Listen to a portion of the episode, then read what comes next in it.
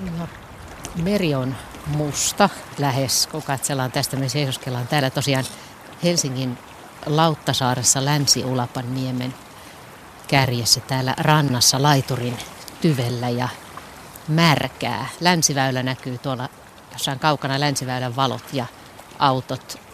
Ja aikamoinen, aika huono näkyvyys, eikö niin? Vai mitä sanotte meteorologit? Miten tätä kuvaillaan meteorologisin termein? No kyllä tässä näkyvyys aika huono, että lähellä sumua ollaan. Sumuraja on se yksi kilometri näkyvyyttä, niin nyt on pikkasen enemmän ehkä. Niin sulla on taskulamppu kädessä Paavo Korpela ja sen valokiilassa näkyy kyllä, Kyllä, näin, valokiila näkyy kokonaan aika hyvin. kyllä tämä tämmöisen soihtun tuonne taivaalle piirtää tämä taskulamppu. Ja Ilmassa on kosteutta. On, ja se näkee siitäkin, että meidän edessä on koivu ja se runko on ihan märkä. Ari Juhani Punkka, ootko usein tällaisella säällä ulkosalla? Uh, kyllä tämä on aika lailla semmoinen sää, mikä niinku kutsuu silleen takkatuo ääreen ehkä enemmänkin. Että ei, ole, ei ole mun suosikkisää eikä ehkä mun suosikki kuukausikaan tämä marraskuu. Että Mutta marraskuinen sää Mar- jollain hyvin, hyvin marraskuinen, joo. joo tosiaan niin aika tuommoinen sumuinen kautta utuinen ja tihkupisaroita ilmassa ja lämpötila pikkasen plussalla, niin siinä ollaan marraskuun sään, ytimessä oikeastaan. Meillä on paljon päällä niin, että kyllä täällä, kyllä täällä tarkenee. Tavallaan ihan kaunista, kun tuossakin vieressä on uimaranta ja sitten sen valo heijastuu tähän mustaan mereen. Entäs jos tästä lähdettäisiin tätä Suomenlahtea eteenpäin? Täällä on muutama vene enää itse asiassa vedessä, mutta jos tästä lähdettäisiin yölliselle meriretkelle, niin kuinka paljon, tiedätte sitä yhtä, että paljonko nyt tällä hetkellä tuulee? Ja tuossa Ei äsken, myrsky kuitenkaan. äsken katsottiin noita havaintoja tuossa Arjuhanin kanssa, niin siellä navakkaa etelä- tai lounaistuulta on tuossa Suomenlahdella. Että kyllähän siellä varmasti on aika sysi pimeää ja aallokkoakin jonkun verran, mutta ei nyt kuitenkaan myrskyä. Mutta tämä ajankohta, tämä marraskuun loppu, niin eikö tämä ole yleistä? Aika, aika lailla voisi olla semmoista myrskyjen aikaa. No kyllä joo. Tämä on aika, jos tilastoja katsoo, niin tästä oikeastaan niin kuin marraskuusta alkaa se kaikkein tuulisin jakso. Ehkä pikkusen lokakuun puolelta ja sitten kestää tonne, tonne sydäntalveen. Ja sitten kun mennään kevät-talven puolelle, niin sitten alkaa tuulet yleensä heikentyä. Ja No mistä se johtuu? No se johtuu ihan näistä voimakkaista, voimakkaista matalapaineista, joita siis talviaikaan syntyy silloin, kun on isoja lämpötilaeroja pohjois-eteläsuunnassa, niin silloin syntyy voimakkaita matalapaineita ja niihin sitten voima, voimakkaita tuulia liittyy. Että, että se on just tämä aika vuodesta, kun matalapaineet alkaa olla kaikkein voimakkaimmillaan. Ja, ja sitten taas se toinen, jos voimakkaista matalapaineista puhutaan, niin toinen ääripää, se hei, heikko ääripää on sitten siellä keskikesässä, että, että siellä juhannuksen tienoilla ja pikkusen siitä eteenpäin, niin semmoiset laaja, laajamittaiset tuulitilanteet on aika harvinaisia. Mutta me pysy, puhutaan kesämyrskyistä ja lumimyrskyistä ja syysmyrskyistä ja kaikenlaisista myrskyistä tässä lähetyksessä ja meille saa soittaa ja kysyä aiheesta ja kertoa hienoja muistoja ja tarinoita aiheesta. Mutta mikä se on viimeisin iso myrsky, mikä Suomessa on ollut? Ei ole vähän aikaa ollut vai? Se taitaa olla siinä elokuun lopussa tämä Rauli myrsky, semmoinen viimeisin vähän isompi. Pääsittekö kokemaan sitä? No joo, mä olin tuota Etelä-Pohjanmaalla silloin ja jouduin sähkökatkon kouriin. Jäin ravintolassa ilman ruokaa. Keittiö meni kiinni ja tuota, ruoka piti etsiä sitten muualta. Että se, oli, se on ehkä semmoinen, mikä tässä nyt on ollut viime aikoina vähän semmoinen enemmän, enemmän koetellut, koetellut tuota niin Suomea ja suomalaisia ja sähkönjakelua ja niin edelleen. Ja mä tästä Raulimyrskystä näin semmoisen uutisen, että vei heinätkin hevosen suusta.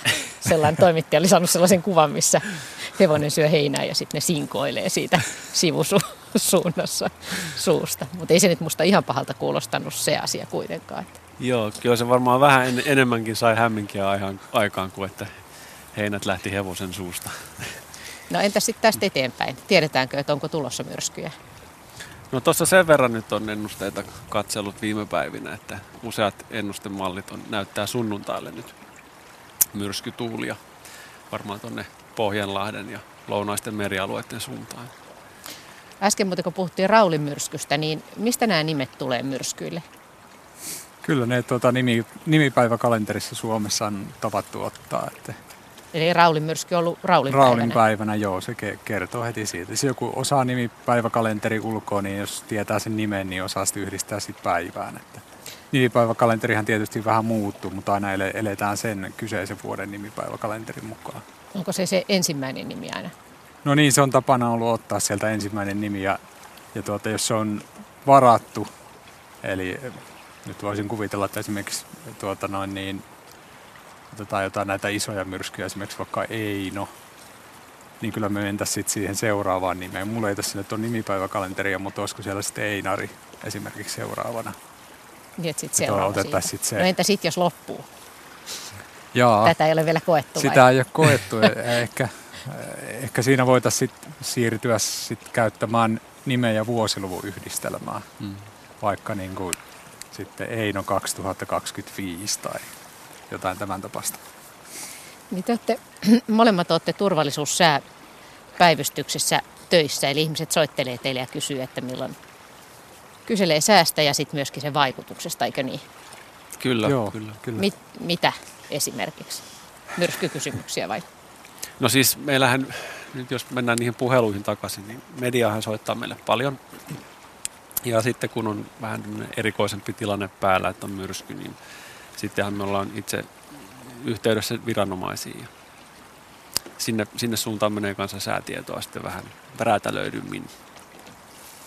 No, o, o, tuleeko mieleen jotain jänniä hetkiä tältä, kun te olette siellä ollut töissä?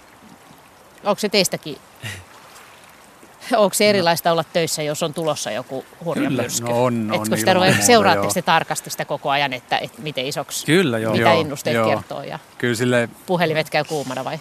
Ehkä, ehkä tietyllä tavalla voisi sanoa, että, että miten se nyt muotoilee. Sitten jollain tavalla niin kuin masokistista porukkaa on, koska siinä semmoista tietynlaista prässistä porukka tuntuu na- nauttivan sillä päivystyksessä. Tietysti jos se olisi ihan semmoista pysyvää, niin se tulisi hirveän rankaksi. Mutta silloin tällöin, kun tulee tämmöisiä työllä säätilanteita, niin se on ihan, ihan tuota, tietyllä tavalla semmoista virkistävää ja ammatillisesti eri, erittäin kiinnostavaa. Niin, että se tahti kiihtyy, kun myrsky lähenee. Niin, juuri näin, joo. Joo, suunnitellaan sitä. Nyt joissain talvimyrskytilanteissa niin voidaan jo aloittaa semmoinen, semmoinen kevyt varautuminen ja suunnittelu joku neljä 5 päivää etukäteen. Mm. Ja siitä sitten niin toimenpiteet kasvaa en, niin kuin entisestään ja, ja tuota, tahti tiivistyy, kun tullaan lähemmäs. No, on, tuleeko se tyydytys siitä, kun pystyy esimerkiksi neuvomaan ihmisille, saa turhia pelkoja pois tai, tai osaa antaa käytännön vinkkejä että No seurauksista? kyllähän se, se on, voisi sanoa, että tietyllä tavalla se työn suola, että jos voi kokea olevansa avuksi yhteiskunnalle jotenkin, että voidaan niin kuin auttaa yhteiskuntaa varautumaan myrskyyn. Sehän on ihan, ihan tosi tärkeä juttu.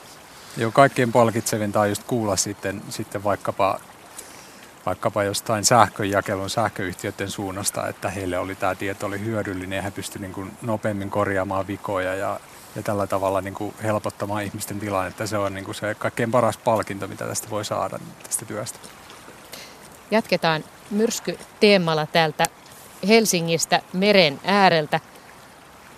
Hetken kuluttua me tosiaan, te olette myöskin myrskybongareita, eikö niin? Eli voidaan puhua myös siitä, että minkälaista, miten löytää hienoja myrskyjä, miten niitä voi tarkkailla ja mikä on turvallista tarkkailua ja, ja syöksyvirtauksista ja, ja myrskyjen valokuvaamisesta ja kaikesta semmoisesta. Mutta siirrytään välillä sinne Pasilaan. Joo, täälläpä odottaa seuraava soittaja mukaan pääsyä. Tunnelma tuolla Lauttasaaressa kuulostaa olevan mukavan leppoinen, mutta tuossa 18.50 tulevassa säätiedotuksessa merenkulkijoille ajattelin lukea myös kovan tuulen varoituksia. Luoteistuulta on luvassa 17 metriä sekunnissa, mutta minne pidetään se vielä hieman jännityksen peitossa. Meillä on ensimmäinen soittaja lähetyksessä mukana, hän on Kake. Ja Karttulaan mennään puhelimitse. Tervehdys. Tervepä terve. Mitä haluaisit kysyä meidän asiantuntijoilta tai kenties kertoa jotain myrskyyn liittyvää tarinaa? No 5.7.2002 oli täällä Pohjois-Savossa joka, myr, myräkkä, joka sitten aiheutti omalla tavallaan aika suuriakin tuhoja ja puhuttiin untomyrskystä ja sehän johtui minun käsittääkseni tämmöistä syöksyvirtauksista ja täällä oli aika isoja alueita, joissa ei tapahtunut minkäännäköisiä vahinkoja ja sitten osa aluetta niin käytännössä niin oli ihan tasaisena. Kaikki puusto oli nuri ja tiet oli poikki ja, ja, ja kaiken kaikkiaan niin tuntui siltä, että luonnonvoima, niin silloin kun se kohdistui määrätylle alueelle tuota niin kuin suoraan ylhäältä päin, niin aiheutti erittäin suurta tuhoa. Että miten yleisiä nämä syöksyvirtaukset kaiken kaikkiaan on?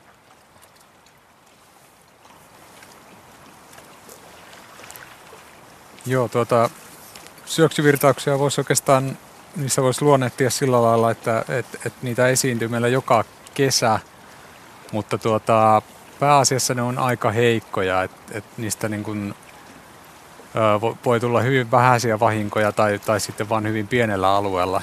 Ja sitten kun mennään tämmöisiin isompiin, laajempiin tilanteisiin, niin kuin esimerkiksi tuo untorajuilma, tai sitten 2010 Astarajuilma, niin niiden esiintyvyys on taas sitten huomattavasti harvinaisempi.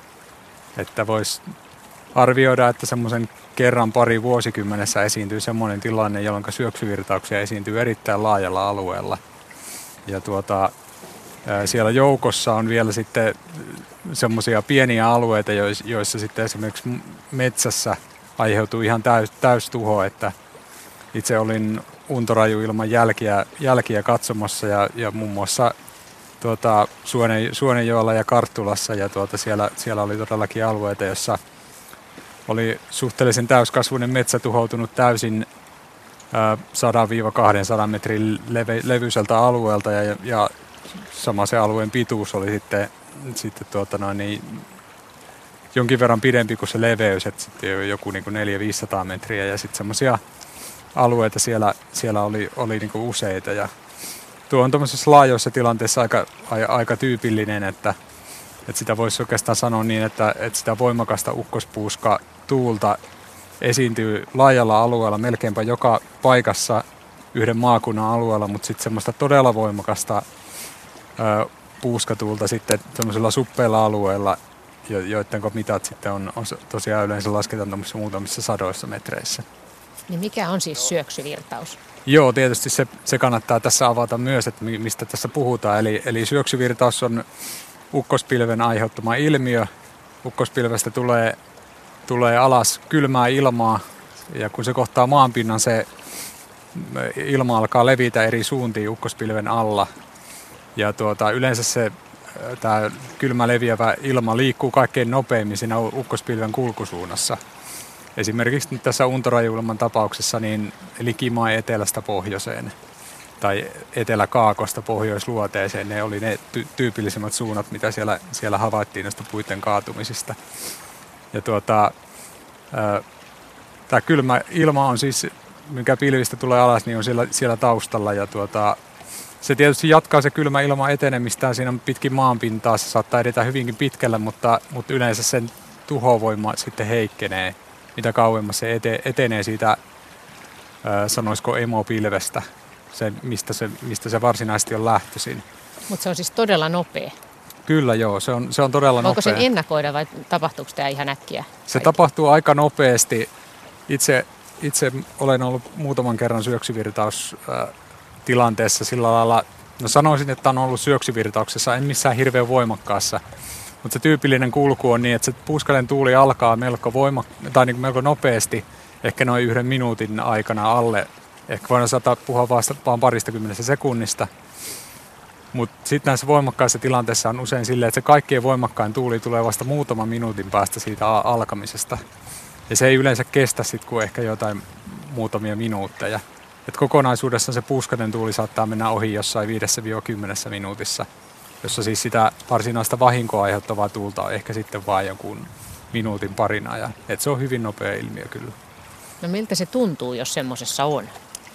No,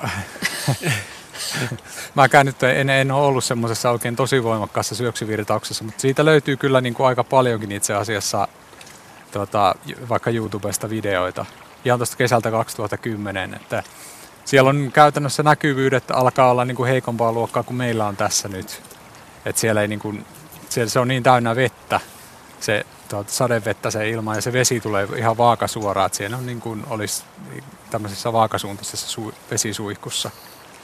Ja tuota, no, ihmisiä oli kokemassa voimakasta syöksyvirtausta Sonisfere festivaaleilla 2010, että ne, jotka on siellä ollut paikalla, paikalla niin on sitten on nähnyt videoita, missä siellä ihmiset pitää teltasta kiinni ja tuota, sortsit ja teepaidat lep, ja teltat lepattaa siellä. Että se oli aika, aika tuota, hurjan näköistä ja siellähän, siellähän tuota, kävikin sitten aika huonosti siellä, siellä tuota, noin, festivaalialueella. Että se on sitten se, se tuota, musta puoli näissä syöksyvirtauksissa, että ne on oikeasti vaarallisia ilmiöitä.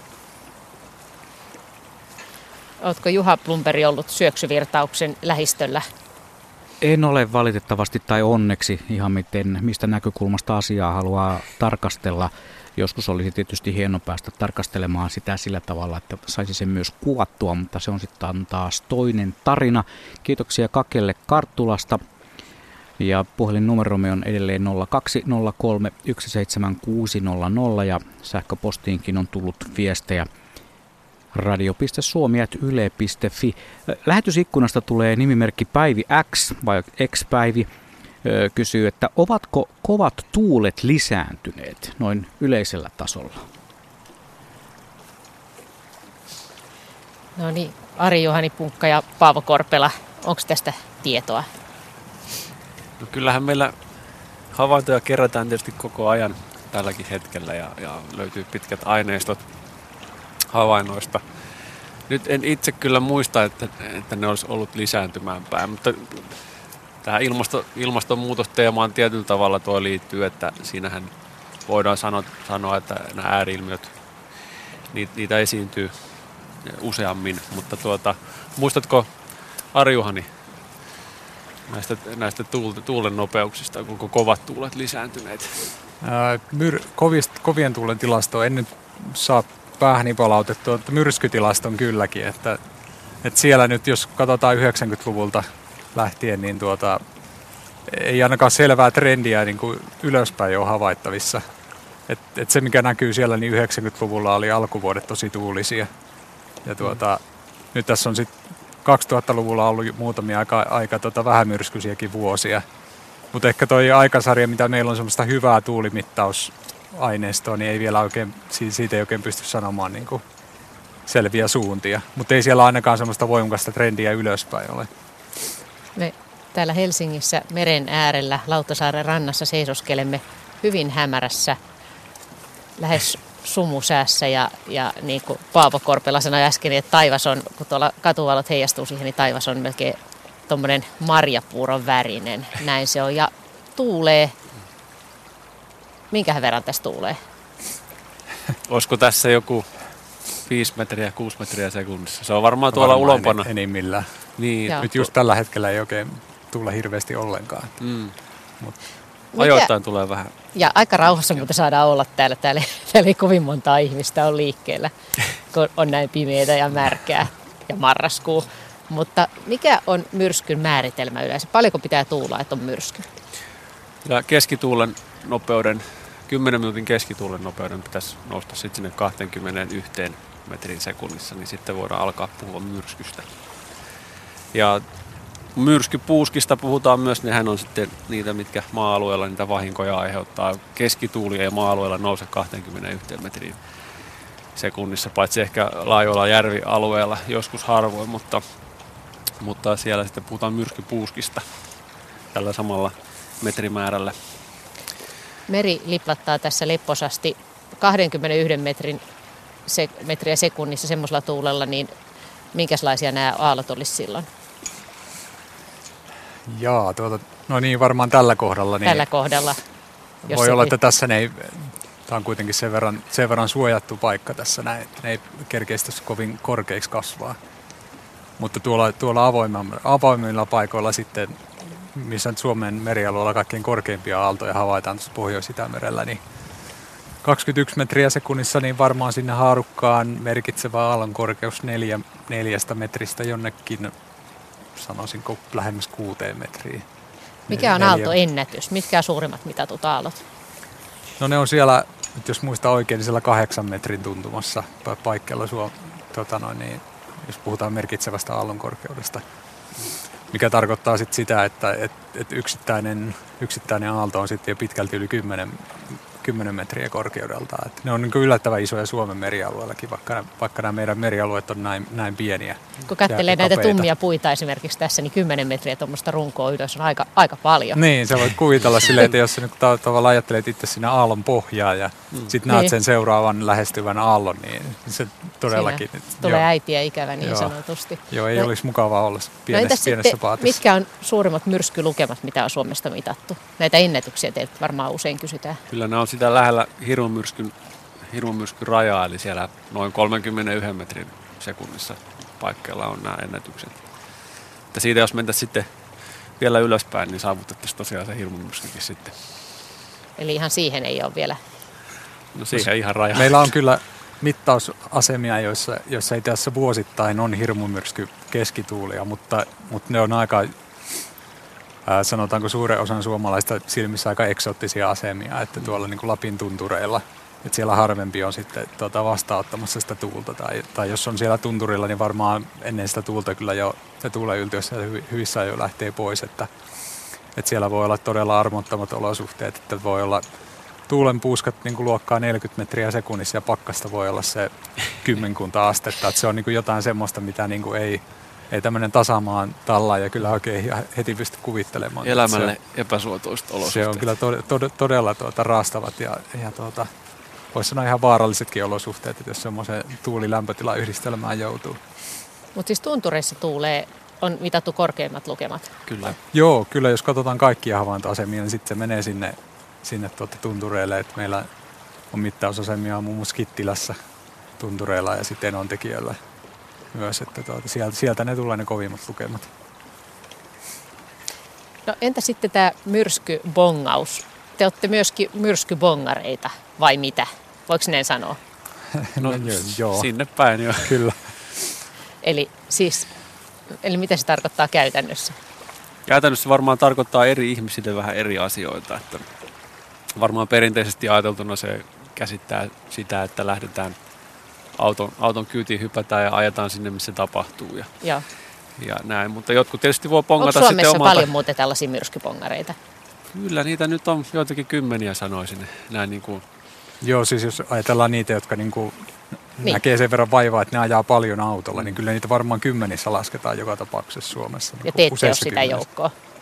No, te olette mä, sitten seuraava kyllä, kyllä, mä aje, kyllä mä ajelen itse asiassa no kesäaikaan. En tiedä mitä olisi viimeisen kymmenen vuoden ajalta keskimääräinen tota, kilometrimäärä per kesä, mutta kyllä se niin kuin, tuhansissa kilometreissä joka tapauksessa lasketaan niin kuin, keskimäärin. Siinä on hirveän isoja vaihteluita kesästä toiseen. Katsomaan, näkemään myrskyjä vai? Joo, joo kyllä se, se vaan niin kuin tavallaan, jos yhdellä paikalla katsoo, niin kyllä siinäkin näkee, mutta se, että kun lähtee liikkeelle, niin näkee kyllä itse asiassa yllättävänkin paljon enemmän. Onko se valokuvaamista myös? Onko se tärkeä osa sitä? Kyllä, kyllä ainakin itse allekirjoitan tämän. Että... Aika monella se on, että ne, jotka liikkuu autolla, niin kyllä niillä siellä sitten niin kuin noiden tablettien, läppäreiden ja älypuhelinten lisäksi on aika usein niin aika merkittävä kuvausvälineistö määräkin kyllä, että sekä videokuvaa että, että sitten tota, järkkärikameroita ja sun muita löytyy. Paavo Korpela sanoi äsken, kun meillä on tuolla tuo lähetysauto vähän tuossa mäkiä ylös ja siellä meidän ääni tarkkailija Matti Littonen tätä lähetystä täältä rannasta ajan, niin sanoit, että toihan näyttää vähän tuommoiselta niin joidenkin, oliko se jenkkimyrskybongareiden autolta? No kyllä se vähän muistuttaa, muistuttaa tosiaan sellaisia, mitä on, mitä on sitten nähnyt kuvissa ja internetistä tuolta. Ite, itellä ei tuommoista autoa kyllä ole, mutta, mutta siellä vakavat niin, harrastajat. maailmassa tehdään, niin kuin, kyllä. tehdään asiat suuren kaavan mukaan. Joo, siellähän laitetaan säätutkijakin, laitetaan tuota kuorma-auton kyytiin, että laittaa semmoiselle lavalle ja niitä kuljetetaan säätutkija semmoisen paikkaan, missä sitten saadaan niin kuin mielenkiintoisia säätutkamittauksia niin kuin läheltä tornadoa esimerkiksi. Siellä se on mahdollista, koska siellä on niin, se on vähän samaa, jos me pystyttäisiin täällä, tästä lähteä kuljettamaan säätutkaa tuonne merelle. Et siellä on se maasto semmoinen, että siellä ei ole niin kuin edessä olevia kohteita. Jos nyt esimerkiksi tähän laitettaisiin säätutka, niin tässä olisi vaikka mitä esteitä, mitkä estäisi mittaukset. Mutta siellä se on mahdollista. Säätutka voidaan viedä siellä auton kyydissä niin kuin keskelle preeriaa ja tehdä onko, onko sellaisia ihmisiä paljon, jotka harrastaa tätä? No siis tämä säätutkahomma, niin. niin sehän on tietysti semmoista, mikä, niin kuin, mitä tutkijat niin. tekee. Kyllä joo. Ja se on hirveän kallis laite, että se ei ole, niin kuin, se ei ole bongareiden, bongareiden tuota, jos olisi joku miljonääripongari, niin ehkä... ehkä niin, no ehkä sitten, sitten joo, kyllä. No mutta voihan, voihan se olla myös vaarallista, jos menee liian lähelle. Totta kai. Jos on hölmö ja haluaa liian hyvät kuvat. Ja...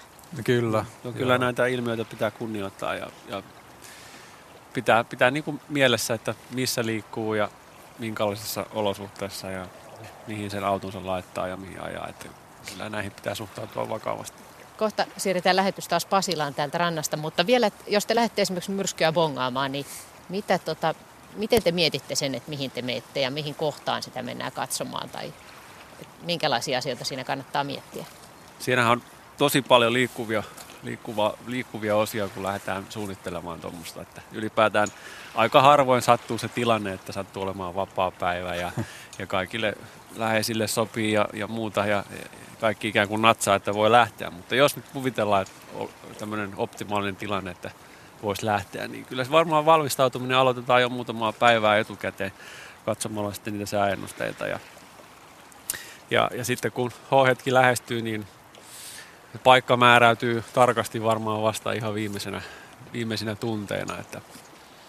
Ja sitten tietysti pitää lähteä tarpeeksi ajoissa matkaan, riippuen tietysti mihin on menossa, että kerkee sitten sinne niin sanottuun parhaaseen paikkaan hollille katsomaan ja seuraamaan tilannetta. Se on semmoinen, mä itse ajattelen sitä semmoisena strategiapelinä. Ai jaa. Se on tietynlainen strategiapeli siis siinä mielessä, että sä tutustut ensin aineistoon, jossa on huomattavasti epävarmuuksia. Sitten sä teet, päätöksiä ja valintoja. Ja sitten sun pitää pystyä mukauttamaan sitä sun suunnitelmaa. Ja sulla pitää olla koko ajan niin kuin, Tietysti voi tehdä niin, että menee yhteen paikkaan ja on siellä, eikä välitä yhtään mitä tapahtuu, eikä muuta suunnitelmaa. Mutta jos haluaa nähdä mahdollisimman paljon, niin mä ainakin teen siinä matkan varrellakin koko ajan niin kuin tavallaan semmoisia B-suunnitelmia, että entä jos, entä jos, entä jos. Ei nyt tietysti hirveän pitkälle voi jossitella, mutta muutaman semmoisen, että, että jos, jos tämä nyt käyttäytyykin sillä lailla, kun mulla on semmoinen olo, että, että tässä nyt tämä ukkospilvien rykelmä saattaisi tehdä nyt tämmöisen muuvin, minkä mä oon nähnyt ennenkin, niin jos se tekee sen, niin miten mä sitten toimin? Hmm. Niin se on pari, pari kolme. vastaan. Se on niin kuin sakkia ja sitten sulla on se, sulla pyörii säätutkakuvat siinä näytöllä ja sitten sulla on tiekartta tai paperikartta navigaattorissa oleva. Ja sä pelaat semmoista, niin kuin, semmoista tota, se on tietynlaista sääsakkia. Ja sitä pelataan niillä ehdoilla, mitä niin kuin itse sit haluaisi ehkä nähdä. Että jos on, haluaa ottaa kuva vaikkapa vyörypilvestä – tai salamoinnista, niin sitten tavallaan pitää niin kuin se suunnitelmat tehdä sen mukaan. Että mä tiedän, että, että, että se vyörypilve tai aavistetut vyörypilvi voisi olla tuossa kohdassa näkyvissä, niin pyrin sinne. Mutta on ihan aika hauska ajatus. Kyllä, no, mitkä on, minkälaiset kuvat, mitkä olisi hienot kuvat, mitä te olette saaneet täällä esimerkiksi viime aikoina kuvattua? No kyllä niin kuin, mulla, mulla ehkä salamointi on semmoinen lempi, lempiaihe, suosikkiaihe. Kyllä tietysti vyörypilvet ja kaikki, kaikki muutkin nämä ukospilvien ää, ilmiöihin liittyvät, liittyvät pilvet ja pilven muodostelmat on, on hienoja, mutta kyllä salamointi on yksi, varsinkin ehkä pimeässä, pimeässä tapahtuva salamointi, niin se on jotenkin vaikuttavaa. No mites, Ari Juhani? Joo, kyllä mulla on sama, että, että salamointi ja oikeastaan just tämä pimeä, pimeä aika on siitä mielenkiintoinen, koska meillä on valoisat yöt. Tuolla jos menee Keski-Eurooppaan, Etelä-Eurooppaan, niin siellä lämpimän vuoden aikaan pimeät yöt. Meillä on valoisat yöt. Se semmoinen niin pimeä aikaan tapahtuva salamointi on meillä, ainakin jos nyt yhdeltä paik- paikalta tarkastelee asiaa, niin se on suht harvinaista. Ei välttämättä edes ihan joka kesä. Tietysti jotain elosalamoita saattaa nähdä jossain kauempana, mutta semmoinen, joka tulee vähän lähemmäs, niin ei välttämättä joka kesä tule. Että semmoisen takia niin kuin aina muutaman kerran kesässä ainakin lähtee sitten yöreissunkin, että menee, menee, menee kuvailemaan salamointia. Siirretään välillä Pasilaan Juha Plumberille. Joo, ja tiedoksi sinne Lauttasaaren rannalle, että se tuulen nopeus on 5,6 metriä sekunnissa teidän havaintopisteessänne ja Harmajalla puhaltaa 11 metriä sekunnissa. Nämä tiedot on tarkistettu 9 minuuttia sitten Helsinki Test Bedistä, joka sekin on mainio Ilmatieteen laitoksen sääpalvelu. Nyt otetaan mukaan lähetykseen Veijo Jyväskylästä. Tervehdys Veijo. Terve, terve. Mukava kun maltoit odottaa vuoroasi. Sinulla on jotain myrskyihin liittyviä tarinoita. Ole hyvä. Joo, mulla on noita myrsky, myrskykokemuksia aika moniakin ja aika mahtaviakin jotkut, jotkut kokemukset. Ja yksi on sitten semmoinen negatiivinen, josta mä lähinnä halusin soittaa. Se oli se 2010 vuosi, joka oli semmoinen oikein myrskyvuosi täällä Keski-Suomen alueella. Silloin oli, oli useita, useita myrskyrintamia, jotka kulki silloin kesällä. Tämä elokuun neljäs päivä oli Veera-myrsky, joka kulki sitten sellaisen karavaanialueen yli, jossa minä, minä vaunuani pidän. Ja sehän tuhosi sen alueen täydellisesti ja olin silloin paikalla, kun tämä syöksyvirtaus iski. Ja nyt te olette puhunut syöksyvirtauksessa, syöksyvirtauksesta siellä, niin sillä alueella pyöri myöskin trombi hyvin voimakkaasti, koska esimerkiksi nosti järven vettä tuommoisen lähes 10 metrin patsaan, jota se kuljetti pitkin järven pintaan. Eli voisin kuvitella, että yleensä nämä on nämä Suomen, Suomen myrskyt nimenomaan näitä syöksyvirtauksia, mutta noita trombeja ainakaan niin voimakkaita, mitä tuolla Uuraisilla Jyväskylän pohjoispuolella silloin tämä Veeran myrsky tarjosi. Aha.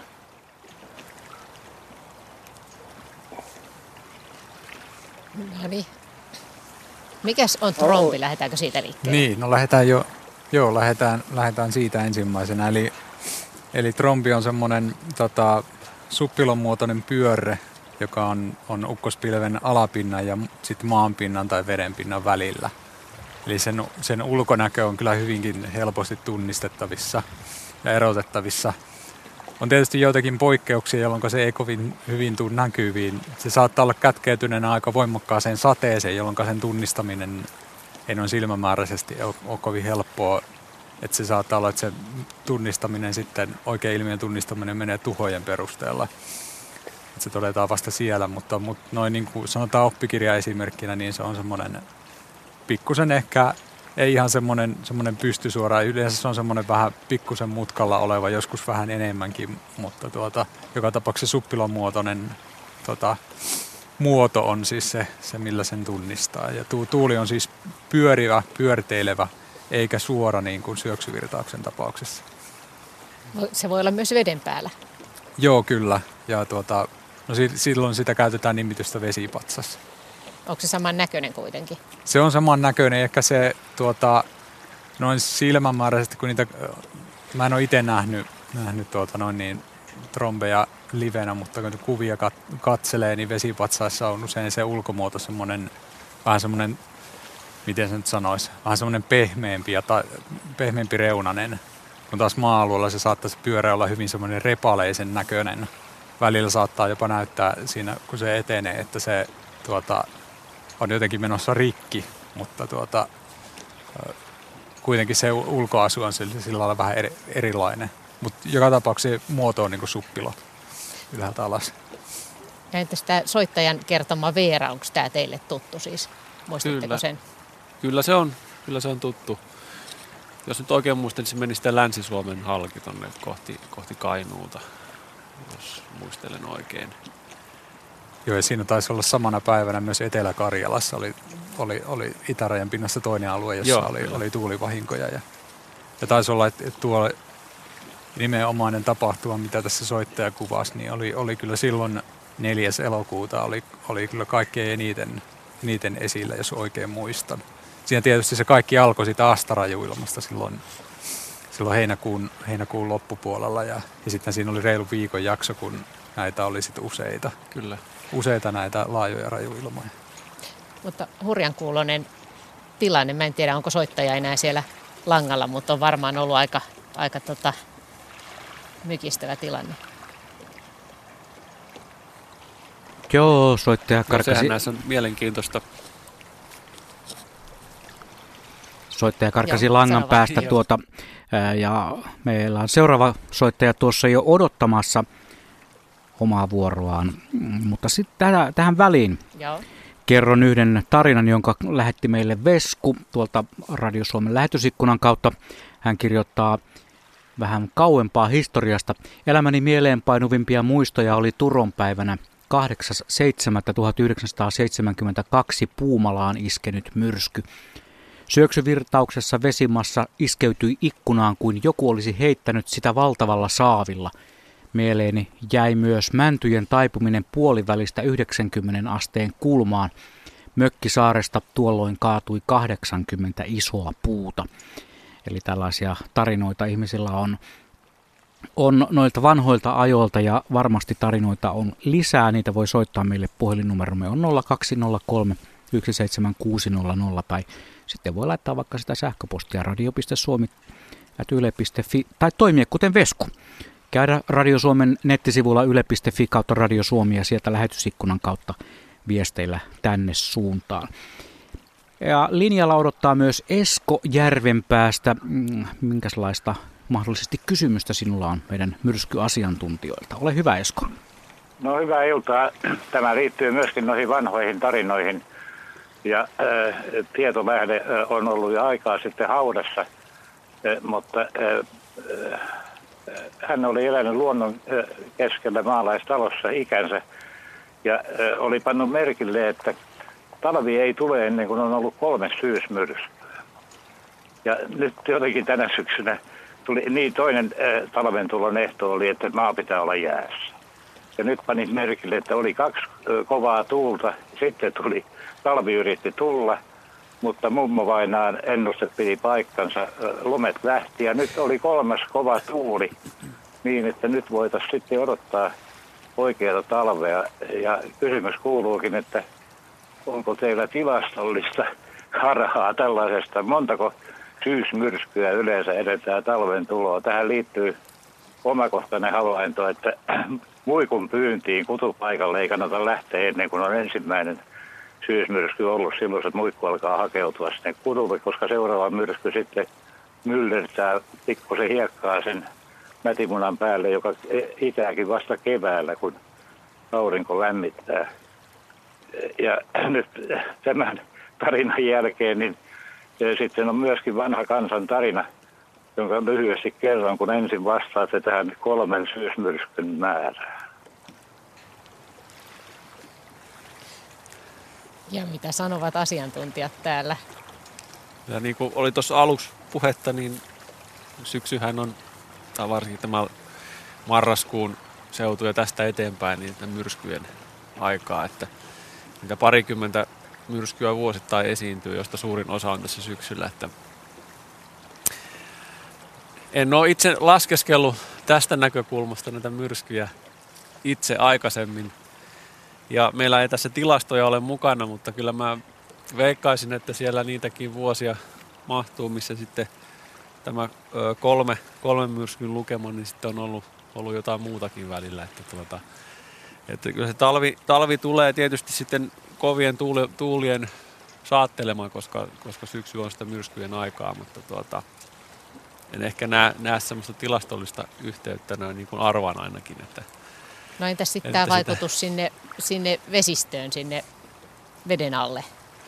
No se, se oli niin. hyvin mielenkiintoinen tämä, tämä näkökulma tästä muikun pyytämisestä. Se oli itse en ole ollenkaan asia, asiantuntija muikun pyytämisessä, mutta tämä on kyllä mielenkiintoinen yksityiskohta, että mitä tuo myrsky, myrskytuulet sitten tekee tuolla tältä kalojen kannalta.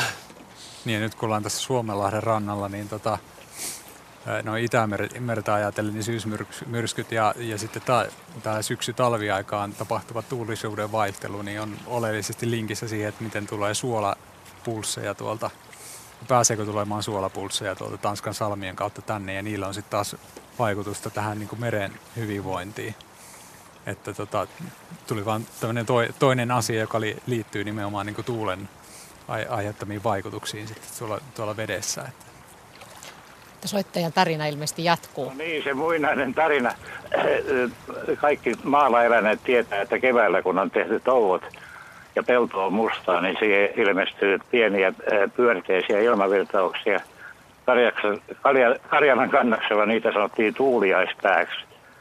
Ja äh, oli sattunut aikoinaan, tämä on saman tietolähteen kertomaan, siellä on Suulajärvi, joka on parikymmentä kilometriä pitkä, mutta vain 1-2 kilometriä leveä, niin tuli niin kova tuulias pää heinäaikaan, että se vei heinäseipäät seipäineen päivineen pellolta metsään.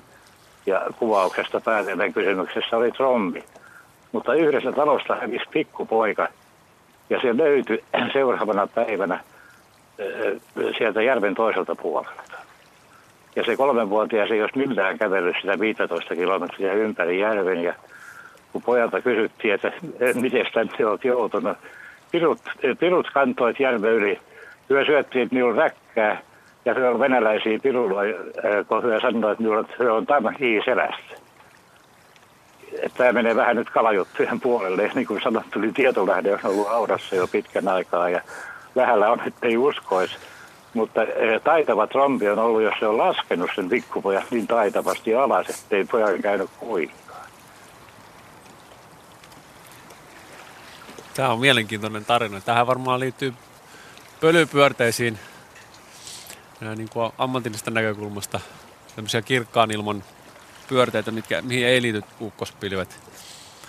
Niin, ne voi kyllä joskus olla aika voimakkaita, että nostaa, nostaa ilmaan ihan tavaroita ja miksei, miksei sitten näitä heinäseipäitäkin ja he, heinää tietysti. No voiko nostaa sitten lapsen? Kyllä, varmasti voi nostaa lapsenkin. En yhtään epäile sitä. Kyllä olen nähnyt kuvia aika voimakkaista pölypyörteistä. No voisiko se myös laskea sen näin onnellisesti? Kyllä, kyllä sekin on mahdollista. Noihin trompeihin on sen verran tähän ikään nyt lukenut, lukenut tarinoina, tarinoita näistä tornadosta ja trompeista ja mitä, mitä, mitä niihin liittyy ihmisillä tarinoissa, niin siellä on aika erikoisia juttuja, että jotkut asiat menee rikki ja jotkut taas jotkut äh, viinipullot vaikka säilyvät ehjänä tai hmm.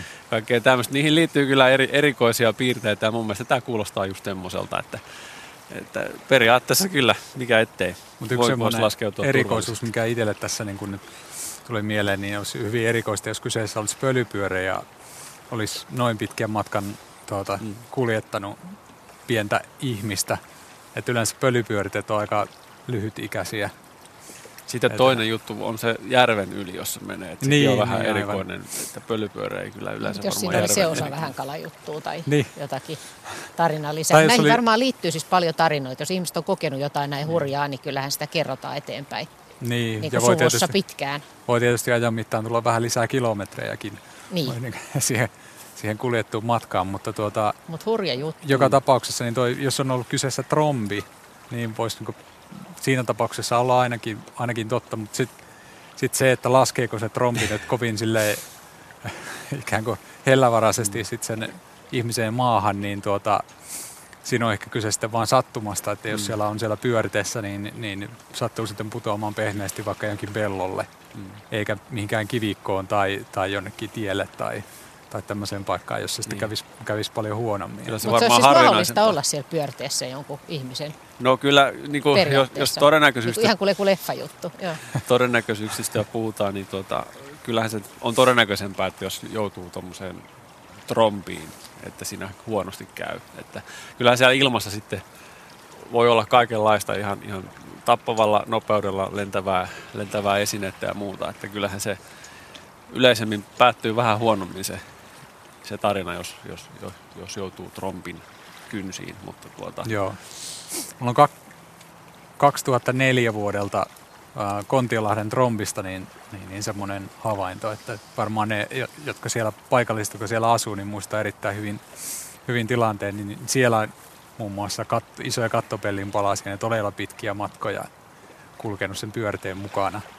Eli se kuvaa just sitä, että no tietysti se kattopellin palanen niin nyt ei välttämättä ole painanut yhtä paljon kuin ihminen, mutta tuota, ehkä lähellä kuitenkin sitä. Ja se on saattanut pysyä vaikkapa kilometrin tai kaksi siellä pyörteessä. Yle. Radio Suomi. Hyvää iltaa Tapio Hämeestä. Oletko siellä linjalla juuri nyt? Kyllä on, täällä ollaan. No niin, ole hyvä. Sinulla on kysymyksiä meidän myrskyasiantuntijoille. Joo, anteeksi. Syöksyvirtauksista olisin kysynyt, että minkälaisia nopeuksia niissä on Suomen mittakaavassa? Ja siihen liittyvästi, niin äh, millä tavalla nämä nopeudet on saatu selville? Onko ne laskettuja vai onko niitä jotenkin pystytty mittaamaan? Ja vielä kolmas ö, osa siihen, niin ö, onko ne aina syöksiä siis ylhäältä alas vai miten ne voi mennä ja kuinka pitkältä tai korkealta?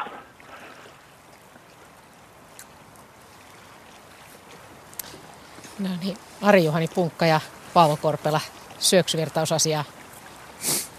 Joo, eli tota, kuinka voimakkaita ne voi olla? Öö, no tässä tulee samalla vastaus siihen, siihen tai osa vastaus siihen, että miten, miten on arvioitu, eli vahinkojen perusteella noin pääsääntöisesti. Meillä on meidän havaintoasemilta havaintoja syöksyvirtauksista, jos on tuulenpuuskat noin luokkaa 30 metriä sekunnissa. Mutta sitten havaintojen perusteella ö, ollaan arvioitu, että nyt näitä tapauksia, mitä tässä on ollut jo esillä, on puhuttu Astasta ja on puhuttu Untosta ja Veerastakin, niin siellä ollaan oltu pitkälle yli 30 metrin sekunnissa lukemissa. Että tuommoista niin kuin vahinkojen perusteella niin jopa luokkaa 50 metriä sekunnissa on, on ollut aivan, aivan tuota noin niin mahdollinen tuulen nopeus vahingoista arvioituna. Sitten Yhdysvalloissa, jossa nämä tota, voimakkaat ilmiöt on hieman useimmin toistuvia, niin, jopa sen yli, että haarukas 50-70 metriä sekunnissa. Ja jos nyt niin kuin konkretisoi tämän, niin 30 metriä sekunnissa tarkoittaa nyt suunnilleen sitä nopeutta, mitä autot ajaa moottoritielle. Ja nyt siis puhutaan äh, suunnilleen jopa yli kaksinkertaisista tuulen nopeuksista. Eli tota, meillä ei varsinaisesti suoria mittauksia oikein ole niistä kaikkein voimakkaimmista tuulista. Muistan, että Astarajuilmassa säätutkalla mitattiin 500-1000 metrin korkeudesta 30-40 metriä sekunnissa olevia, olevia tuulia. Sitten oli tämä kysymys, että missä suunnassa ne menee, ne tuulet. No, tuossa jo vähän puhuttiinkin aluksi. Eli en, ensin pystysuunnassa. Yl, pilvestä tulee ensin ilmanvirtaus ylhäältä alaspäin ja sitten sen jälkeen se muuttuu vaakasuuntaiseksi, kun se kohtaa maan pinnan. Ja tuota, kyllähän sitä ilmaa sieltä riittää sieltä pilvestä, ettei se semmoinen yksi pieni puhallus tai iso puhallus ole, että sitä tulee ja voi tulla aika kauankin sitä kylmää ilmaa. Ja se on semmoinen, se voi ajatella semmoisena tavallaan kylmä ilman kanavana sieltä pilvestä alas ja sitten puhutaan kylmä ilman patiasta, joka leviää pitkin maanpintaa. Yle, Radio Suomi.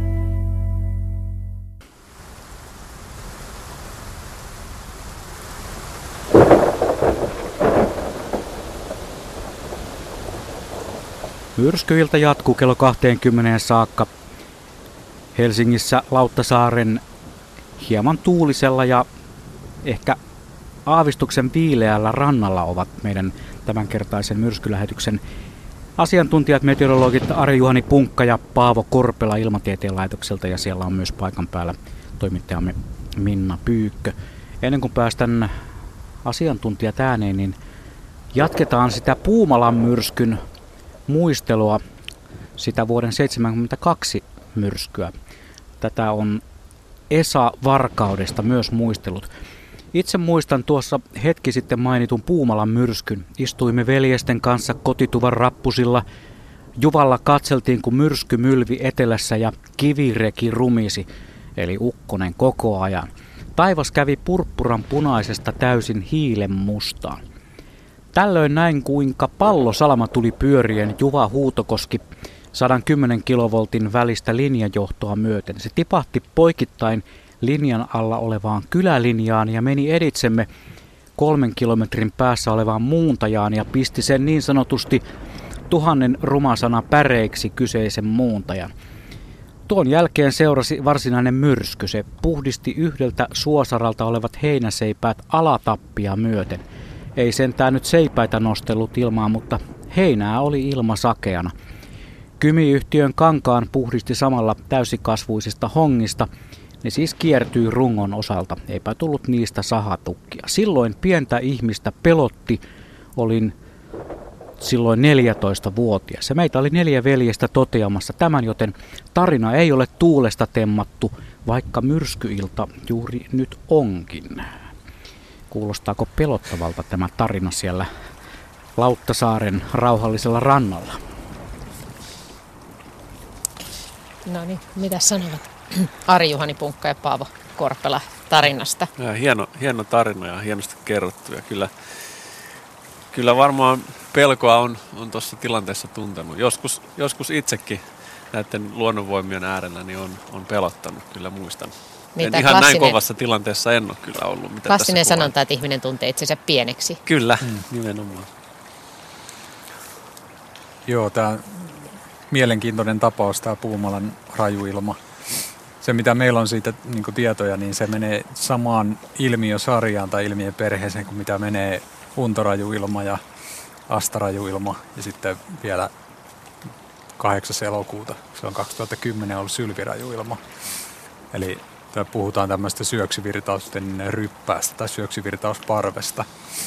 Ja tuota, tietysti olisi hauska mielenkiintoinen kuulla sit muiltakin vuosikymmeniltä, jos löytyy kokemuksia ja kertomuksia vastaavista tilanteista, että ne on hyvin, hyvin tuota, ilmeisesti vuosikymmenestä, vuosikymmenestä toiseen niin aiheuttanut isoja vahinkoja, vaikka nyt ollaan paljon haavoittuvaisempia tuota, niin, näille voimakkaille sääilmiöille, niin silti vuosikymmeniä sitten niin niillä on ollut, ollut todella merkittäviä vaikutuksia sitten muun muassa maanviljelykselle ja sitten metsähoidolle.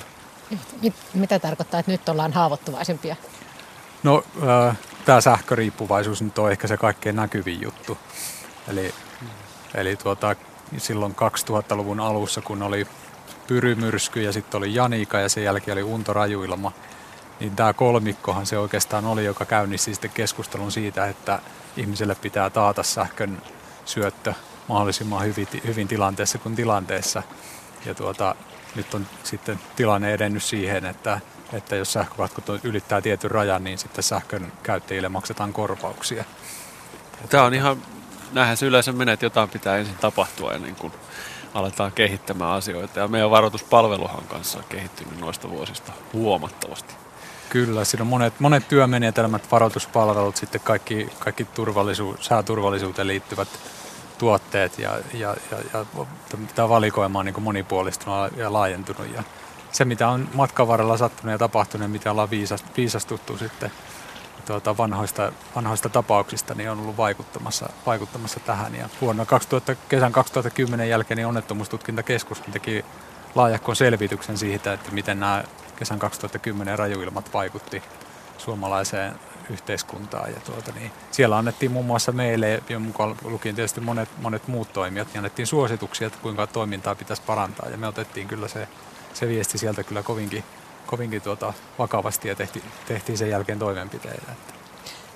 Minkälaisia konkreettisia vinkkejä teillä on sitten, jos joku joutuu nyt vaikka tämmöiseen syöksyvirtaukseen, on siellä keskellä eikä ole kerennyt lähteä mihinkään pois, niin mitä siinä voi tehdä? Riippuu Onko teillä jotain nyrkkisääntöjä? Kyllä, tietysti ensimmäisenä tietysti. tulee mieleen, että onko ympärillä kaatuvia puita, siis ylipäätään puita, jotka voivat kaatua siis päälle. Että kyllä niin kuin yksi pahimpia äh, tilanteita, mitä voisi itse kuvitella, on, että on, on niin kuin marja, marjastamassa tiheässä metsässä. Jos sinne sattuu tulla sitten syöksyvirtauksen yllättämäksi, niin kyllä siinä on aika hankala tilanne keskellä metsää sitten suojautua. Että kyllä varmaan matalaksi pitää johonkin koloon, koloon yrittää mennä sitten. Semmoinen hyvä nyrkkisääntö on se, että kuitenkin siellä tiheässäkin metsässä pystyy havaitsemaan sen, että mistä suunnasta se, se jyrinä tulee ja mistä suunnasta taivas, taivas tummenee. Niin nyrkkisääntönä se, että hyvin todennäköisesti se voimakas tuuli tulee myös siitä suunnasta. Ja sitten kun huomaa sen, että nyt alkaa niin se tuuli todennäköisesti, kun metsässä on, niin sen alkaa sen äänen kuulla kau, kaukaa, metsä alkaa humista.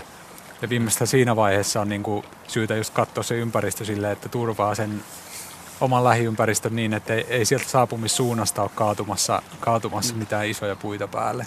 Tuossa onkin hyvä aasin siltä nyt tähän varoittamiseen, että suosittelen kaikkia ensi kesänä marjaan lähteviä, niin huolehtimaan sen, että katsoo ilmatieteen laitoksen varoitukset ennen kuin sinne lähtee, että onko, onko niitä esimerkiksi ukkospuuskista annettu. Ja sitten, sitten jos alkaa sitä jyrinää kuulla metsästä, niin kyllä tietää sitten mitä on, on tulossa mahdollisesti. Joskushan noin voi kyllä yllättää metsässä tai tämmöisessä vaihtelevassa maastossa muutenkin, koska noin pahimmat ukkospilvet, mitkä aiheuttaa just näitä syöksyvirtausparvia muun muassa, niin ne liikkuu todella nopeasti, että et jopa niin kuin 100 kilometriä tunnissa sitä luokkaa. Että jos ensimmäisen jyrähdyksen kuulee, niin, niin voi olla, että se seuraava onkin sitten jo pilvi on aivan, aivan niin kuin päällä jo melkein sitten. Että. Mä muistelen, että kaksi vuotta sitten tehtiin tätä myrskyiltaa, niin joku mies soitti silloin sinne ja kertoi, että, että kun he lähti polkupyörillä äkkiä polkemaan, niin ei päässyt kuin 20 metriä tai jotakin, niin se oli päällä. Että ei siinä, Joo, kyllä se ei näin. siinä kerkeä pitkälle välttämättä. Jos... Joo, se on just näin, että siinä, ja varsinkin jos on sisätiloissa tai ei se tarvitse olla just kuin joku asuntovaunu, missä niin kuin ei pysty sitä ympäristöä havaitsemaan yhtä hyvin, niin se jo riittää sit siihen, että sit kun sä kuulet ne merkit, niin sitten on jo myöhäistä. Mm. Että sitten on hyvin vähän enää, enää aikaa niin kuin toimia tai tehdä yhtään mitään. Täällä seisoskellaan Lauttasaaren rannassa. Täällä ei tuule kovinkaan paljon, mutta äsken itse asiassa kun kuultiin merisää, niin siinähän sanottiin kovan tuulen varoituksiakin Suomenlahdelle 17 metriä sekunnissa. Eli, eli tuolla merellä varmaan on kuunneltu myös tätä merisäätä, ne jotka ovat tuolla Suomenlahdella vähän isommilla aavoilla. Kello se on jo aika se. kova tuuli. Kyllä, joo, kyllä se, kyllä se semmoinen tuuli on, että 17 metriä sekunnissa, niin jos se nyt laitetaan tuonne veneilykauteen, kauden keskelle parhaimpaan ai- ai- veneilykauteen, niin kyllä siinä aika monella jää vene, vene tuota, no, niin laituri. Että, että ainakaan, vaikka nyt itse en ole mikään aktiivinen vesiläkulkija, niin, niin en kyllä ollenkaan kokemattomille tuota, noin suosittele semmoista, että siinä, siinä tuota, vaaditaan kyllä jo taitoa. Pitää tietää, mitä tekee, jos on, jos on keskituulen nopeus 17 metriä sekunnissa. Toivotaan, että ne, jotka nyt ovat siellä merellä, niin on varmaankin tietenkin tuolla pimeällä niin hyvin meritaitoisia. Tuutte sitten muuten merisairaiksi. Viime, viime kesältä muistan, muistan Pengcharin majakalle menneeni niin tuota aika semmoisessa kovassa aallokossa. Tuuli ei tosin ollut kuin semmoinen 9 metriä sekunnissa, mutta se oli jatkunut useita päiviä. Että aallokko oli varmaan semmoista liki kaksi metristä vain. mutta silti tuota osa, osa meidän perheestä kyllä siellä antoi ylen. Että minulle ei sitten tullut ihan niin kovasti paha olo, mutta Mä en osaa oikein sanoa. Mä epäilisin, että kyllä, että tulee, mutta tuota, Se ei suojaa ole mitään, että on meteorologi Ei. tässä suhteessa. Eipä taida olla mitään hyötyä siitä, että tietää paljonko tuulee. Täällä on vähän tuulista, pimeätä, märkää, mutta ei kovin kylmä kuitenkaan. Helsingin Lauttasaaren rannassa katsellaan tuonne merelle päin ja siirretään tässä vaiheessa taas sinne Pasilaan.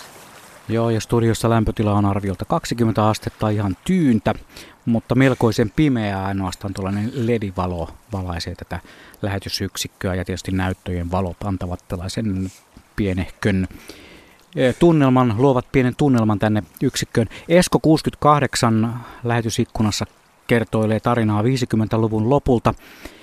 Eh, Saarenahon Antilta katosi veneen myrskyssä. Löytyy täysin ehjänä ruispellosta noin 200 metrin päässä, mutta airot katosivat ja keskiteljo. Tällainen tarina tulee 50-luvulta.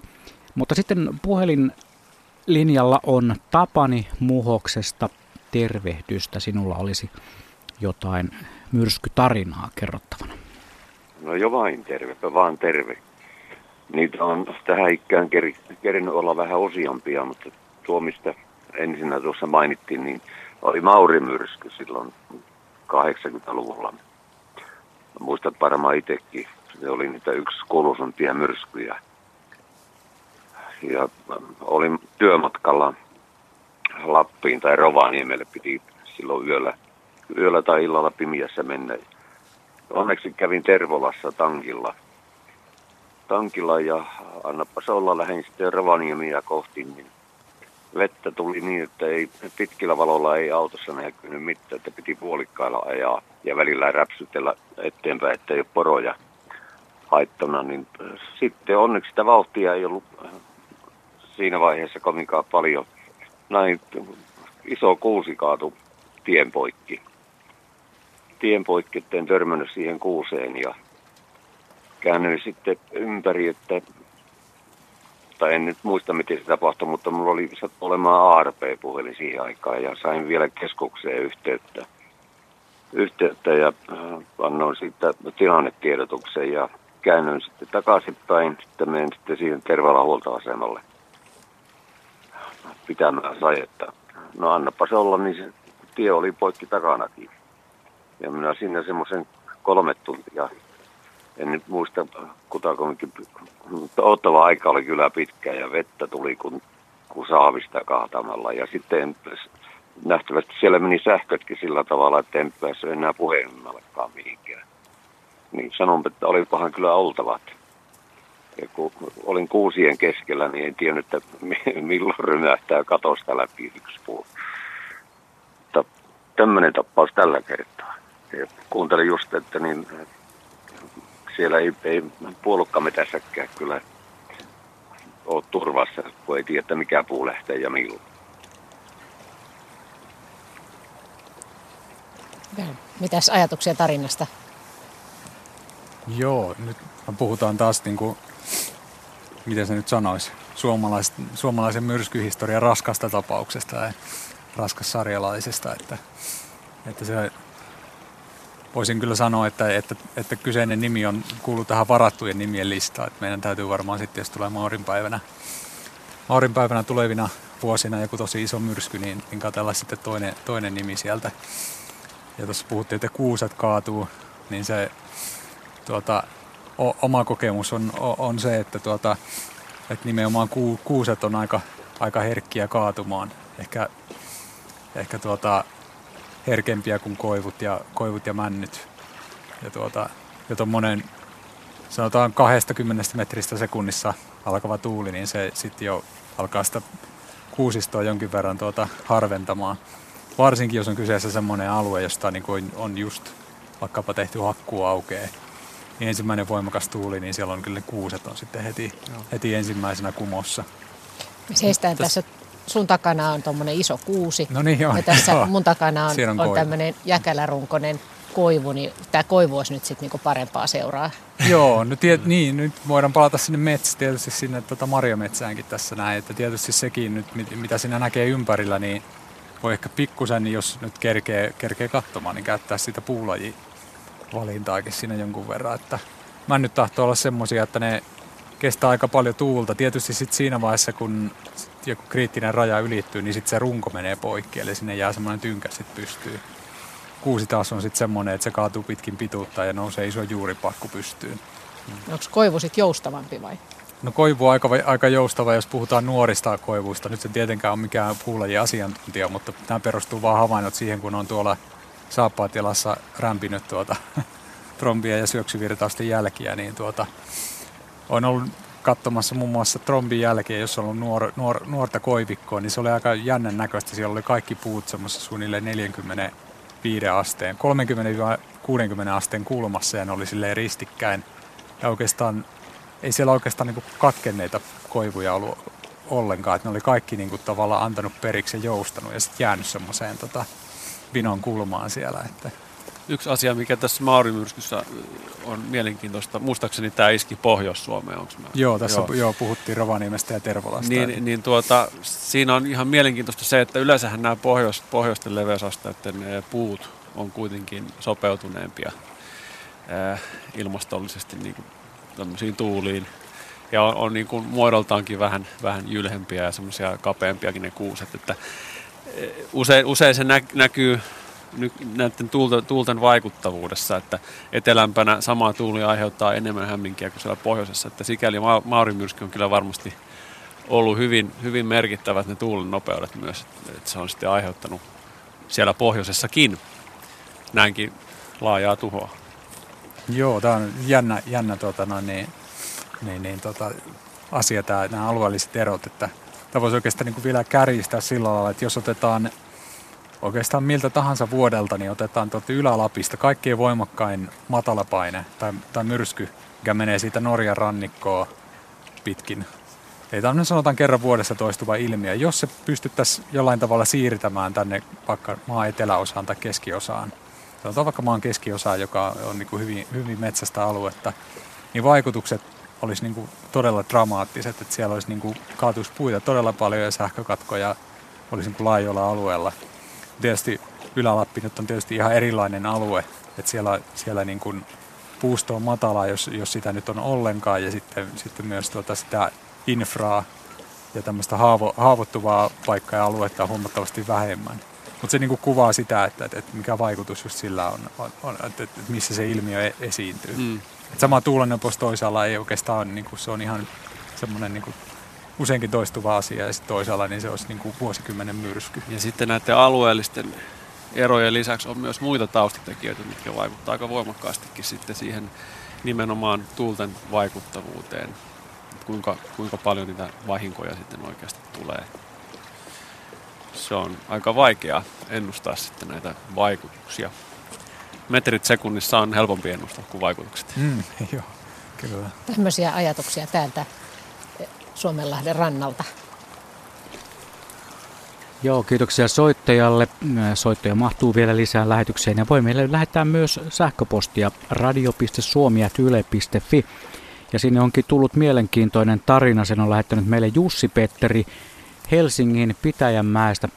Hän kertoo näin, että sääharrastajana mieleen painuvaa on ollut Helsingin Pitäjänmäessä sunnuntaina 28.8.2005 riehunut trombi. Aivan sattumalta kävelyllä ollessani näin kyseisen trombin hyvin lähietäisyydeltä sen ylittäessä Pitäjänmäen tien Pajamäen läheisyydessä. Kameraa ei tosin tietenkään valitettavasti ollut mukana, joten ikävä kyllä kuvamateriaalia ei itse trombista itselle jäänyt. Tuhoja kylläkin kävin myöhemmin kuvaamassa aina Talin golfkentältä Pitäjänmäen teollisuusalueelle ulottuvalla vyöhykkeellä. Näin siis Jussi-Petteri Helsingistä. Ja kysymys kuuluukin sinne asiantuntijoille Lauttasaaren rantaan, että minkälainen mahtaisi olla tuhojälki, jos tuollainen oikein rankanpuolinen trombi osuisi johonkin taajamaan. Nythän ne ovat väistelleet aika mukavasti taajama-alueita. Joo, kiitos kysymyksestä. Terveisiä Jussi Petterille. Siellä taitaa olla tuttu mies Pitäjänmäessä minullekin. Mut, ää, taajama-alueelle ei ole tainnut semmoista oikein voimakasta trompia sattua tähän mennessä. Muistelen Mikkelissä oli, oliko se 1998 F3-luokituksen trompia. Se on aika voimakas, voimakas ja sitä kuva, kuvattiinkin siellä. Ihmiset lähetti kuvia hienosta suppilapilvistä ja, ja trompista ja tuota, aiheutti paljon vahinkoa, mutta ei sekään nyt ihan kaupunkiin sattunut. Että sitä päivää me vielä odotamme, että semmoinen tapahtuu ja kyllä tuhojälki varmasti on pahempi kuin talintrompissa. Talintrompi muistaakseni oli tämmöinen vähän niin kuin pienempään tai matalampaan ukkospilveen liittyvä, liittyvä trompi ja melko heikko trompi, mutta kuitenkin ää, tapauksena erittäin mielenkiintoinen meteorologisesti ja sitä tutkittiinkin, tutkittiinkin tuolla ilmatieteen laitoksella jonkun verran muistaakseni. Hmm. Onko, muistatko Arjuhani? Joo, joo, kyllä se näin muistaakseni oli, että, että tämä kuuro kautta ukkospilvi ei ollut siinä tilanteessa kovinkaan korkea. Nyt tuli mieleen tässä vielä se, se Kontiolahden trompi 2004 vuodelta, joka ei kovin kaukaa Joensuuta mennyt. Et siinäkin niin kuin aika läheltä tämmöistä niin maakunta, maakuntakeskusta meni. Ja sitten on tietysti, jos vielä lisätään soppaan nämä tämmöiset isot raessateet, jossa siis nyt puhun semmoista raessateista, jossa puhutaan golfpallon kokoisista rakeista tai suuremmista, niin, niin se on kanssa semmoinen, joka niin kuin tavallaan on siellä tietyllä tavalla niin kuin odotuslistalla, että koska osuu isoon keskukseen tämmöinen, että, että silloin, olikohan se vuosi 2006 heinäkuussa, kun Pohjois-Karjalassa sato todella isoja rakeita Pielisen rantamilla ja, ja, ja silloinkin taisi tulla melkoiset tuota auton, kunno, autojen kunnostustalkoot silloin kyllä siellä jo. paikallisesti. Että, Kuinka että isoja tuota, voi olla isot rakeet? No kyllä ne Suomen oloissa niin isoimmillaan semmoista 8-9 senttiä, mitä on havaittu, on ollut. Että tietysti ne on niin kuin yksittäisiä suurimpia juttuja, mutta jos mietitään sitä, että koska autoja esimerkiksi alkaa mennä lunastukseen, niin tuota, kyllä se huomattavasti pienempikin rae kyllä riittää siihen, että semmoinen 4-5 senttinen alkaa olla, että jos sitä semmoinen niin kunnon raeryöppy 4-5 senttisiä rakeita tulisi nyt vaikka tähän näin lähiympäristöön tänne mm. ihan tähän niin kuin Helsingin keskustaan, niin se, oli, se tuli siis todella kalliiksi. Olisi to, todella taloudellisesti merkittävä, mer, merkittävä tapahtuma. Muistaakseni vuonna 2008 oli ihan Helsingin liepeillä voimakkaita ukkospilviä, mihin liittyy näitä suuria rakeita. Ja sitä jännitettiin tuolla sääpäivystyksessäkin, että osuuko Helsinkiin nyt sitten tämmöinen, mutta ei, ei aivan osu. Joo, tässä Uudellamaalla muistaakseni, äh, siis se on ainoa, ainoa tapaus, kun on itse nähnyt livenä tuommoisia 4-5 senttisiä rakeita.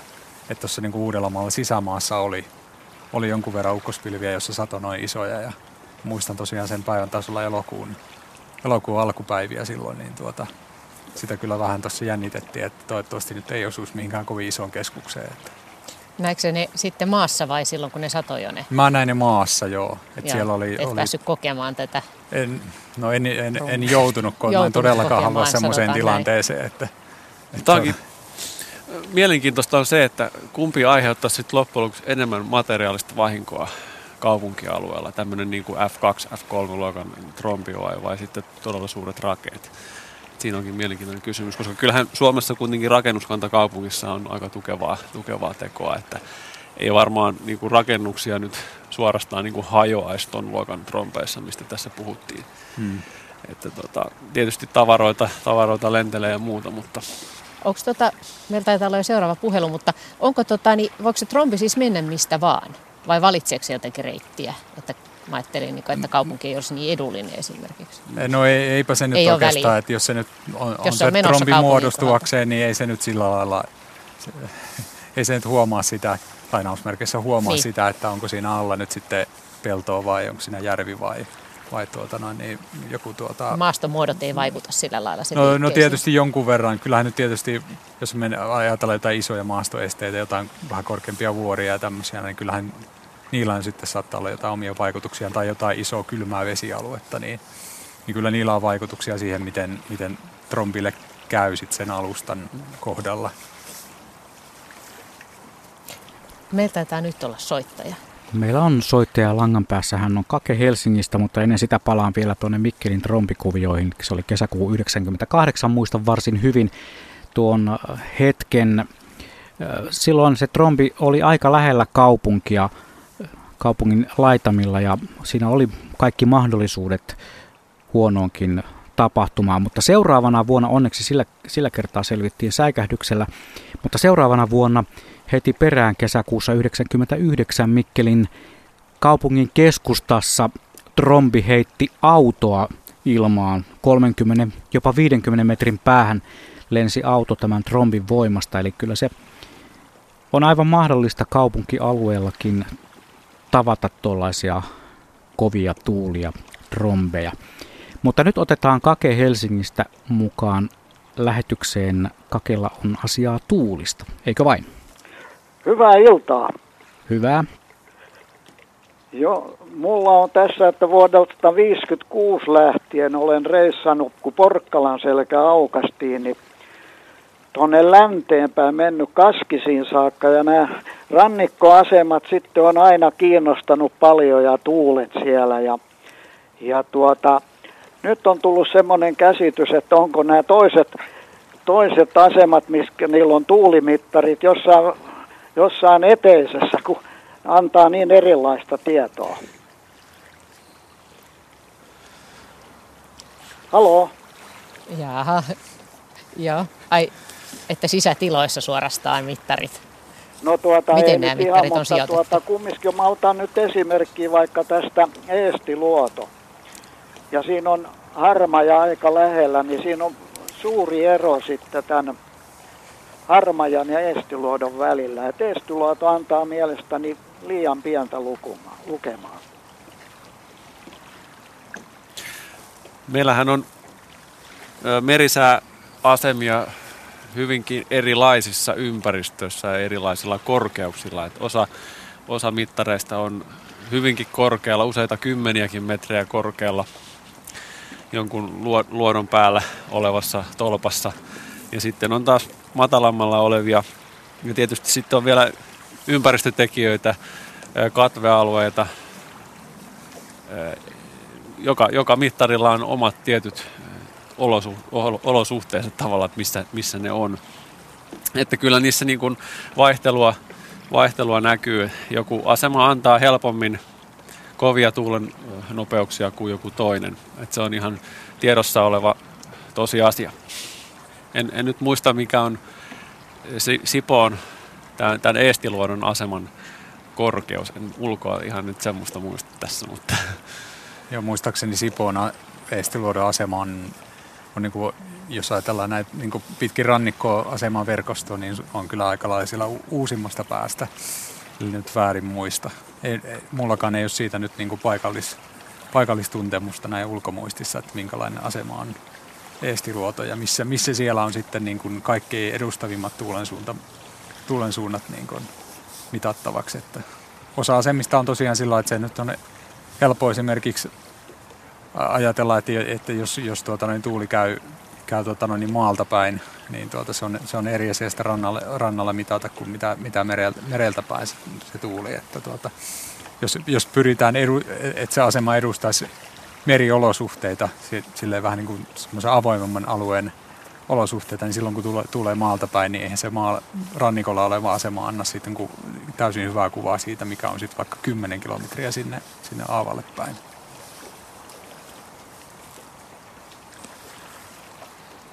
Näin, kiitoksia Kakelle soitosta ja meillähän saa edelleenkin soitella. Puhelinnumeromme on tuttu ja turvallinen 020317600. Mirjami tuossa lasin takana ottaa puheluita vastaan ja ennen kaikkea tänään on kuultu hienoja tarinoita jo ja niitä kuuntelisimme mielellään lisääkin, vaikka vähän kauempaa historiastakin. Niillä on varmasti noilla meidän meteorologilla asiantuntijoilla – suurta mielenkiintoa näihin vanhoihin juttuihin. Ja eikös vaan lähetysikkunastakin tule nimimerkki Bauman kirjoittelee, että nuorena vietin kesää Lohjan järviseudulla, jossa törmäsin trombiin aivan lähietäisyydellä. Talutin polkupyörää maantiellä ja viereiselle pellolle iski pyörre noin kolmesta viiteen metriä halkaisijaltaan. Tempaisi läheisen heinäseipään taivaalle. Siskoni olivat juuri uimassa ja ihmeissään keräsivät sitten vedestä heinää.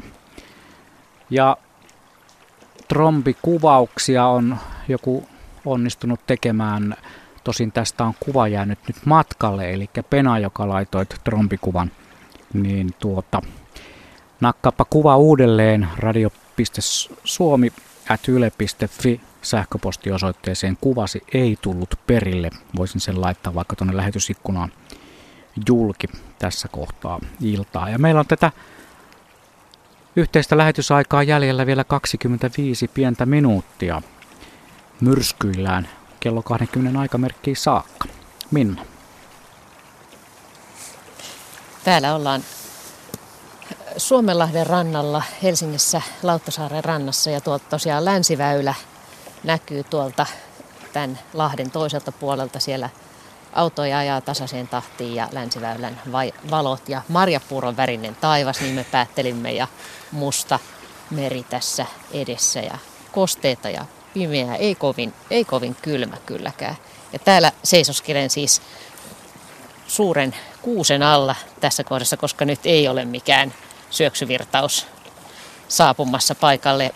Paikalla ovat Arjuhani Punkka ja Paavo Korpela, meteorologit. Ja Äsken taas tuli tarina heinäseipäistä. Tämä on siis, se on kyllä hyvin kuvaava semmoinen tarina, jossa kerrotaan, että heinäseipäs lähtee lentoon. Oletteko kuullut näitä paljon?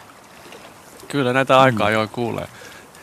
Varmaan yleisesti keväinen ilmiö. Tyypillisimmin nämä, nämä pölypyörteet ja kauniin, kauniin ilman pyörteet.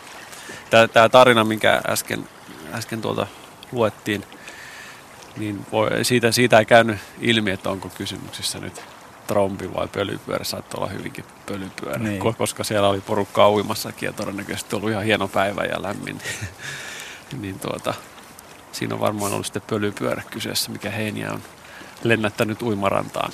Ilmeisesti nykyään, tai ymmärtänyt näin, että nykyään siellä pellolla sitten on aika usein, että harsoja ja jo, jo, sit ei ehkä niin, niinkään usein enää näitä se, heinäseipäitä. Että harsot on sitten varmaan semmoisia, jotka sieltä niin kuin saattaa sitten aika, vaikka vaatimatonkin pyörä, niin siinä on, se on kevyttä ja siinä on iso pinta-ala ja se saattaa sitten niin helpostikin lentää siitä niin pyörteen mukana monta sataa metriä. Ja voi vaan kuvitella se harmistuksen sitten, kun siellä maanviljelijä näkee siellä tuota, harson siellä tuota, puitten latvassa.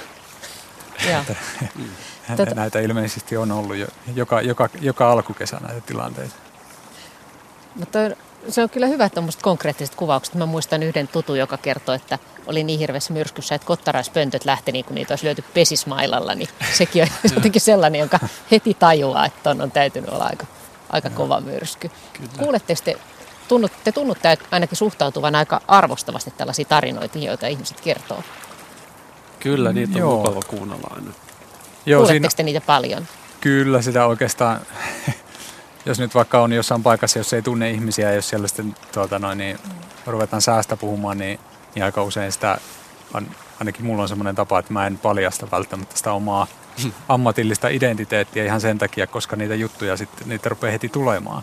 Mutta Mm. tietysti niin, niin, niin onhan se, se on mielenkiintoinen puheaihe ja tuota, just nämä tämmöiset kuvaukset tämmöistä vähän harvinaisemmista ilmiöistä, niin ne on siinä mielessä aina kiinnostavia, koska niistä on ylipäätään suhteellisen vähän havaintoja.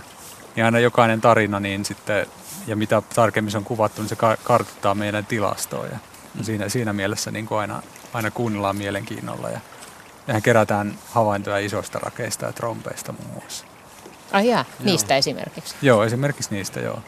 Ja voi olla, että tässä nyt tulevina vuosina niin, niin, niin kerätään sitten, pyritään keräämään enemmän ja enemmän tuota noin, niin, kansalaisilta havaintoja tämmöistä ilmiöistä, joita sitten tämmöisellä perinteisellä mittalaitteella ei ole niin helppo saada kiinni. Kyllä. Nykyään ihmisillä on puhelimet aina käytännössä mukana, mihin, mihin menevätkään. Niin, ja sama, samaten puhelimessa on kamerat ja kaikki hilavitkuttimet nykyään. Että aineistoa, aineistoa saadaan niin kuin paljon enemmän kuin aikaisempina vuosina ja vuosikymmeninä. Että on mahdollisuudet saada paljon, paljon aineistoa talteen.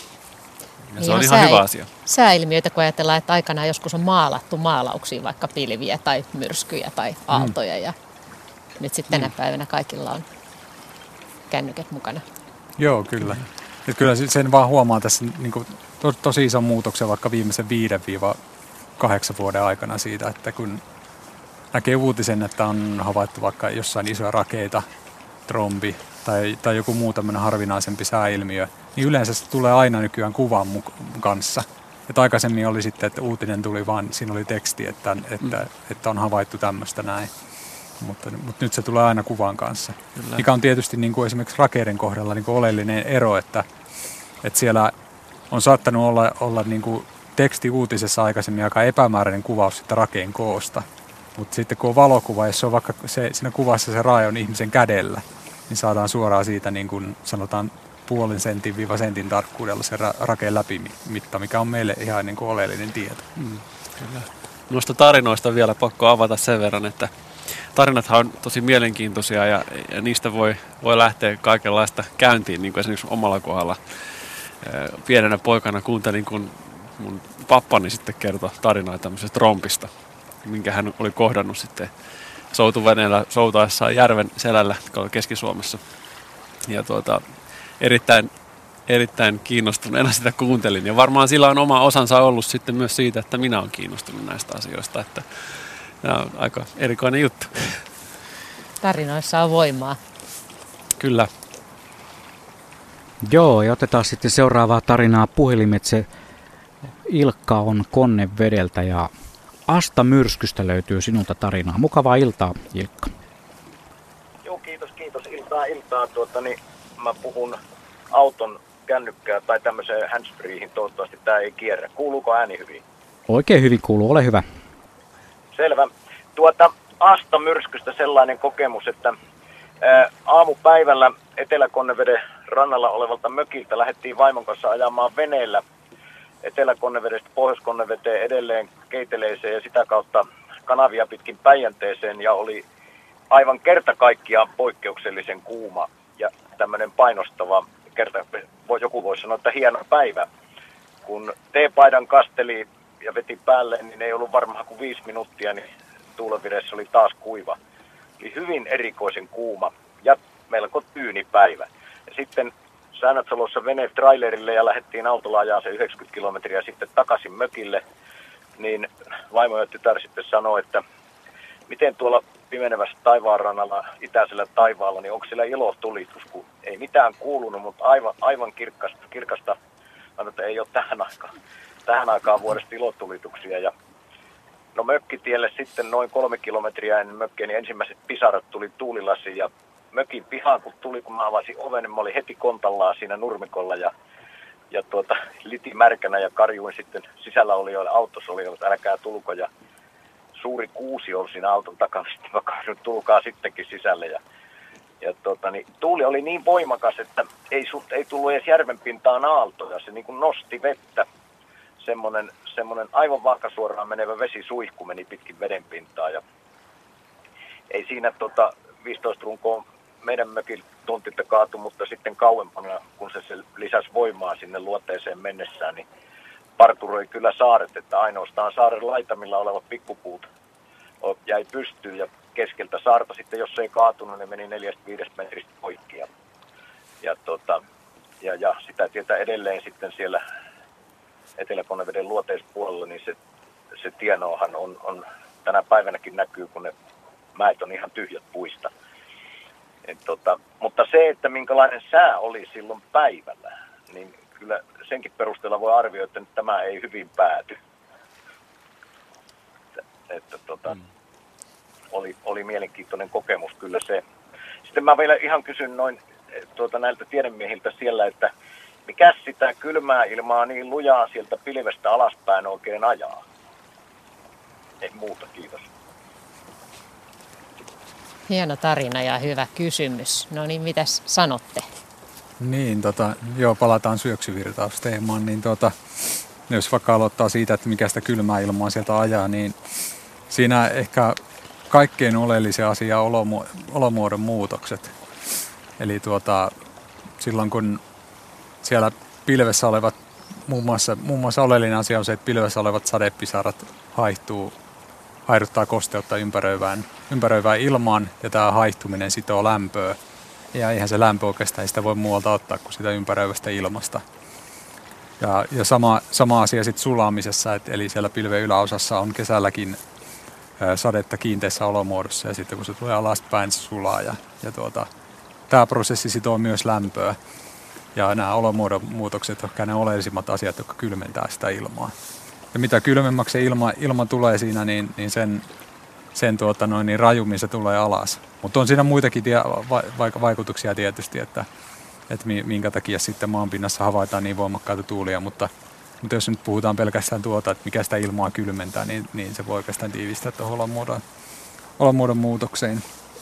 On no siinä vanha kansa ollut varmaan ihmeessä ennen kuin teitä meteorologia ja tämmöisiä selityksiä on tiedetty, niin kun on tällainen iskenyt kohdalle esimerkiksi, että niin, mistä no, on kyse. Niin oikeastaan tämä on niinku aika sille periaatteessa suhteellisen tuoretta tuorettakin tietoa, että oikeastaan näitä alettiin niin kuin ymmärtää paremmin näitä ilmiöitä vasta toisen maailmansodan jälkeen. Että, että sanotaan, että monen oikein niin kuin suuresti isommalla rahalla ja vakavalla mielellä tehty tuota, ukkospilvien tutkimus käynnistyi vasta, vasta 40-luvun loppupuolella, 50-luvun alussa.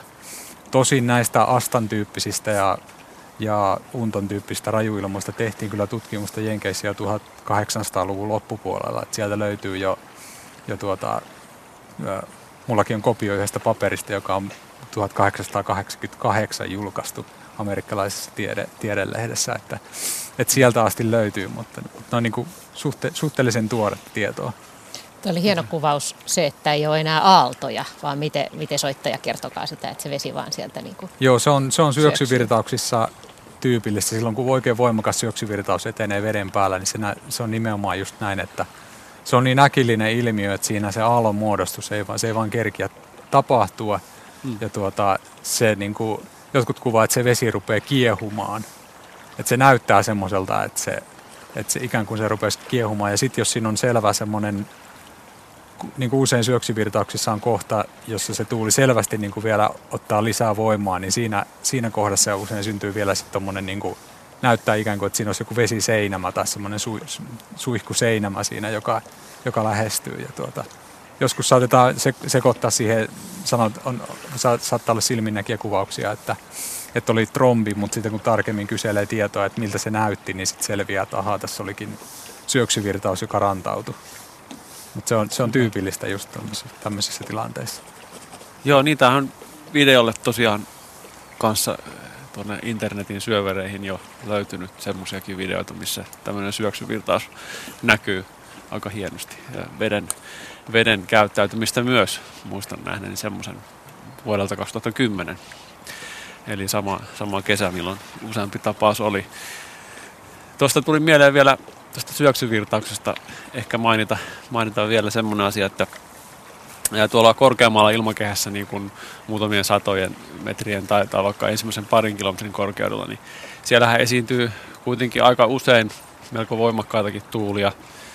Ja tuommoisessa kesätilanteessa, missä on kehittynyt tuommoisia voimakkaita ukkoskuuroryppäitä, mitkä sitten aiheuttavat syöksyvirtauksia, niin niihin tilanteisiin yleensä liittyy sitten voimakkaampia tuulia tuolla, tuolla niin kuin parin, parin kolmen kilometrin korkeudella maan pinnasta katsottuna, niin, niin tuommoinen ukkospilvi, kun siellä sitten syntyy se kylmä, kylmä ilma, joka romahtaa sitten sitä pilvestä alaspäin, niin se varmasti voi ajatella, että se tavallaan siirtää sitä tuulen nopeutta tai liikemäärää sieltä vähän korkeammalta sitten mukanaan myös alas, että siihen liittyy sitten myös se, se efekti. Ja se on, se on ihan mielenkiintoista näin talvimyrskyjenkin kannalta ajatella, että mitkä, mitkä seikat äh, saa sen tuulen tulemaan tänne maan pinnalle ja vaikuttamaan puitelatvoihin. Että se ei aina ole niin yksinkertaista, koska melko usein, varsinkin talviaikaan, niitä voimakkaita tuulia esiintyy ihan vaikka muutaman sadan metrin korkeudella. Et säärintamat ja, ja tiet, tietynlaiset meteorologiset asiat sitten saa joskus sen virtauksen ihan koskettamaan sitten maan pintaa. Se on ihan mielenkiintoista.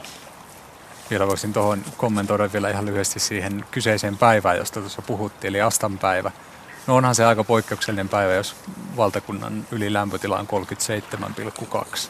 Eli se on sama päivä, jolloin se on mitattu Suomen, Suomen lä- kaikkien aikojen lämpöennätys. Että, Joo, että kyllä. kyllä se aika niin kuin epäsuomalaiselta varmaan epätyypilliseltä, epätyypillisen kuumalta päivältä päivältä on tuntunut kyllä, kyllä hyvin la- laajalla alueella. Minkä soittaja hyvin kuvaskin tuossa. Kyllä, joo, hyvin kuvattu. Ja ukkospilvien ruokaa, ruokaahan se lämmin, lämmin ilma on, että sikäli ihan, ihan hyvin soittajakin mainitsi, että sit, sen tiesi, että ei voi, ei voi päättyä kovin hyvin. Tämä ei pääty hyvin. Niin. Mainioita tarinoita tulee myös sähköpostilla. Niitä voi laittaa vielä, jos on oikein ripeä. 10 minuuttia on lähetysaikaa jäljellä ja tähän kohtaan otetaankin tällainen Annen lähettämä tarina. Yhtenä kesänä noin kaksi vuotta sitten palasimme kesälomareissusta myöhään illalla ja en jaksanut laittaa sänkyä nukkumiskuntoon, joten nukuimme reissuautossamme vielä yhden yön. Heräsin yöllä siinä kello kaksi ja ihmettelin ääntä, joka kuulosti kuin höyryjuna olisi tullut täydellä höyryllä jostain kaukaa. Junarata on noin kolmen kilometrin päässä, mutta eri suunnassa, mistä tämä ääni kuului. Ääni voimistui ja voimistui, kunnes tajusin mahtavasta rankkasateesta, että kyseessä oli elämäni mahtavin ukkoskuuro. Vanha Volkswagen suorastaan huojui tuulen voimasta ja sateen ropina katolle oli korvia huumaava. Ensimmäisen kerran sitten lapsuusajan pelkäsin ukkosta. Yleensä nautin siitä, mutta nyt pelkäsin, että vieressämme oleva koivukea kaatuu päällemme. Ja tämä myrsky kesti varmaan noin tunnin, vaikka se tuntui kyllä neljältä tunnilta. Jonka jälkeen se sitten loppui ja rauha laskeutui takaisin. Tarinoita on tullut tosi hienoja, kaikkia ei millään ehditä tämän lähetysvirran aikana ottaa käsittelyynkään, mutta tuosta vielä yksi tarina, joka tulee Turun suunnasta. Turku, Ruissalon kasvitiet, puutarha, kesä, vuosia sitten. Alkoi kuulua kuin ulvovaa moottorin ääntä. Katsoin taivaalle. Ei, ei ollut kuljetuskone. Tukkirekka luulin. Ei näkynyt mitään, mutta ääni vain yltyi. Sitten alkoivat puutarhan isot puut heilua ja ilmassa lenteli isoja oksia. Siinä vaiheessa juoksin puutarhan kahvilaan suojaan. Kun tuli hiljaista, lähdin ulos. Maassa oli paljon oksia ja on siinä ollut työntekijöillä maanantaina ihmettelemistä. Menin sitten Tammenterho luontokeskukseen kahville ja kerroin kokemuksestani. Kahvilan pitäjä oli selvästi kateellinen, kun ei itse voinut olla näkemässä. Vasta jälkeenpäin tajusin, että olisin voinut olla puolilahon tammen alla pyöräretkelläni. Tällaisen tarinan kertoi meille Tuula. Ja sittenhän me otetaan lähetykseen mukaan Jouko Vantaalta. Ole hyvä Jouko. Hyvää iltaa. Iltaa. Tästä on jo aikoja ja vuosia kulunut, kun on tapahtumia sattunut, sattunut mutta on kaikki kyllä ja aika hyvin mieleen paino. On aikanaan, mä oon nyt jo 68 plus, niin sanotaan, että noin 60 vuotta sitten on tämä ensimmäinen tapahtuma. Olin tuolla Savon puolessa pienenä poikana jo silloin jo innokkaana kalamiehenä, niin olin kalassa käynyt veneellä järvellä, paikallisella järvellä siellä ja tuli rantaan ja kauhean kohina alkoi kuulumaan, että yksi, kaksi ja jäin siihen rantaan ottamaan, niin laitoin kuitenkin vene, veneen kiinni, kiinni, niin sieltä vastapuolelta Lahtea, siinä on semmoinen ehkä 150-200 metriä matkaa, niin sieltä lähti, lähti, lähti heinäseipäitä kaatumaan pellolta, pellolta ja kaikenlaista puun, puunoksaa sun muita ilmaan, ilmaan nousemaan. Ja oikein alkoi pikkasen pelottaa pientä miestä siinä vaiheessa, niin siirryin sitten pikkasen matkaa vähän kauemmas sinne rinteeseen ja jäin katsoa mitä tapahtui, niin, niin tosiaan siellä tyhjentyi, tyhjentyi sitten seipäitä oikein, oikein useita ja sitten, sitten se tuuli, tuuli ja pyörät tuli sinne järvelle. Se on aika matalahko lahti, lahti, niin sieltä alkoi nousemaan semmoinen vesipatsas roskien, sea, roskien, roskien seastamana ylös. Ja no, kyllä siinä vaiheessa tuli mieli, että nyt täytyy mennä pikkasen kauemmin, vaikka se näytti, että se menee niin kuin 15 ohi, mutta kuitenkin niin ei, ei, ei, ei uskaltanut jäädä siihen rantaan. Sen ikäinen alle 10-vuotias kaveri ottamaan, vaan, vaan piti, piti pikkasen siirtyä sivumaan. Ja tosiaan niin se, se nousi, sieltä nousi vedestä semmoinen oikein, oikein kunnon vesipatsas roskien kanssa ylös. Ja meni 15 minusta niin kuin vasempaan päin Lahden, Lahden poikki. Ja, ja, ja, se oli varmaan, en nyt osaa ihan sata varmaan sanoa mutta tällä hetkellä, mutta, mutta varmaan yli 10 metriä korkea se patsas kyllä joka tapauksessa oli, mikä se nousi sieltä roskien, roskien kanssa. Niin, niin kyllä se, siinä vaiheessa niin ajattelin, että onko näitä, onko näitä, onko näitä elämän aikana mahdollisesti jatkossakin, jatkossakin tämmöisiä, tämmöisiä, tämmöisiä kohdalla, että, että kyllä se, se oli, oli, oli kyllä oikein mieleenpainuva painuva kokemus. Ja sitten myöhemmin tuossa, kun tuolla merellä ollut vuosien saatossa paljon kalassa, niin kerrankin tuolla Inko edustalla, niin siellä oli kolme yhtä aikaa, trompia yhtä aikaa, niin kuin tosi aika kaukana minusta niin kuin ilmassa, ilmassa että, että sieltä nousi niin vesipatsaita ja kaikenlaista tavaraa ylös, ylös mutta, mutta tuota, ei, ne, ne ei ollut niin lähellä, mutta sitten oli jo varmaan, ehkä saattoi olla semmoinen lähes kilometrin matkaa, matkaa jo ero. Että ne ei ollut sillä tavalla pelottavia ja siinä vaiheessa jo tajusin, tajusin jo aikuisena ihmisenä, että että tämmöistäkin saattaa olla, että tähän kannattaa varautua varauksella, että ei kannata mennä rynnätä ainakaan sinne sekaan. Että tämmöistä, tämmöistä kerrottavaa on. Niin. Kiitos tarinasta. Ei ihme, että kahdeksanvuotias tuommoisen muistaa, vai mitä? Joo, kyllä, en, en ihmettele. Noista vesipatsaista tuli heti mieleen, että varmaan Suomen, Suomen alueella niin ne on tyypillisimpiä niin tässä loppu, loppukesästä lämpimien vesien yllä. Niitä ihan vuosittain kyllä tavataan merialueiden päällä olevien kuuropilvien alla. Että melko tavallinen ilmiö. Mä, mä luulen, että tuolla ammattiaan, ammattiaan merellä tekevät ihmiset, niin, niin varmaan ovat nähneet kyllä niitä aika paljon. luulen, luulen näin. Että sitten me maakravut niin sanotusti, niin harvemmin. Joo, mä vähän epäilen kanssa, että jos niin kuin olisi vaikka tässä Helsingin edustalla joku kamera, joka kuvaisi tuossa nonstoppina tuonne, tuonne tuota avoimelle merelle, niin tuota, kyllä sieltä niitä vesipatsaita, jos, jos, jos vaan tuota, havaintotekniikka antaa myöden, niin kyllä niitä pystyisi varmaan siitä joka kesä niin kuin nappaamaan. Että, että se on tämmöisissä, ei ne välttämättä kauhean voimakkaitakaan ne sadekuurot. Suhteellisen matalistakin sadekuurosta, niin saattaa jossain tietyssä tilanteessa niin tai niiden yhteyteen saattaa muodostua vesipatsaita. Tämä on just mitä soittaja kuvasi, että niitä näkyy kolme. Niin saattaa olla just näin, että ne sadekuurot on jonossa ja sitten siellä näkyy useampi vesipatsas samaan aikaan. Et en tiedä mikä ennätys on, mutta, mutta veikkaa se, että jotain 5-10 vesipatsasta on mahdollista tuommoisessa pitkässä tota, sade nähdä, jos on vaan semmoinen niin avoin tota, noin, toi havaintohorisontti. Näistä se liittyy ehkä... siihen lämpöiseen veteen jotenkin vai? Niin. Kyllä mä, mä luulen, että se liittyy siihen, että vesialueen yllä niin tuo virtauskenttä on häiriintymätön, häiriintymättömämpi kuin esimerkiksi maa-alueella. missä on sitten paljon rososempaa, että puita ja kaikkea. Että siihen se ainakin liittyy. Ja varmaan sitten myös siihen, että meren, meren pinta on lämmin ja sitten kosteutta on saatavilla ja, ja näihin asioihin se liittyy.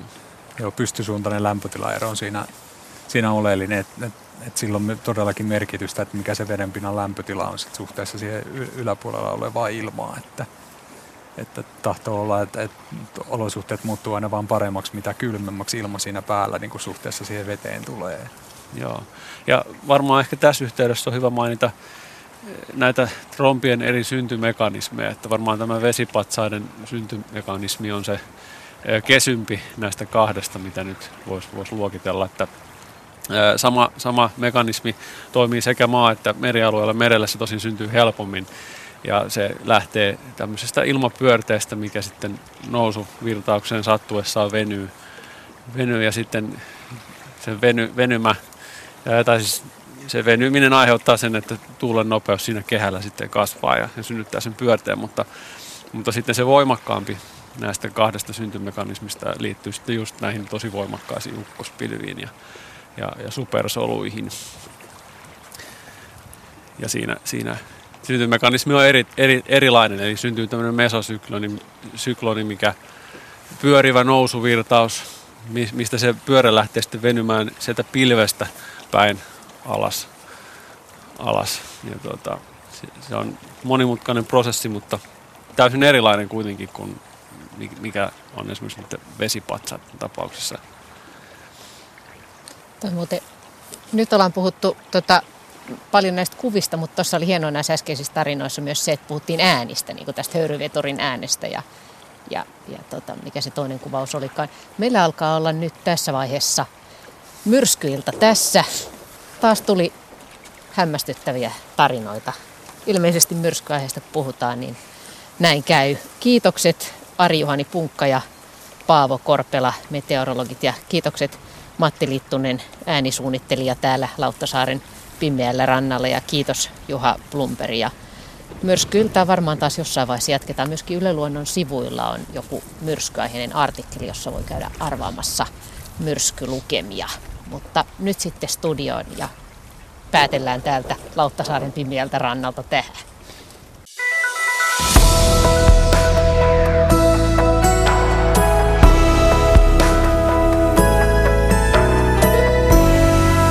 Yle, Radio Suomi.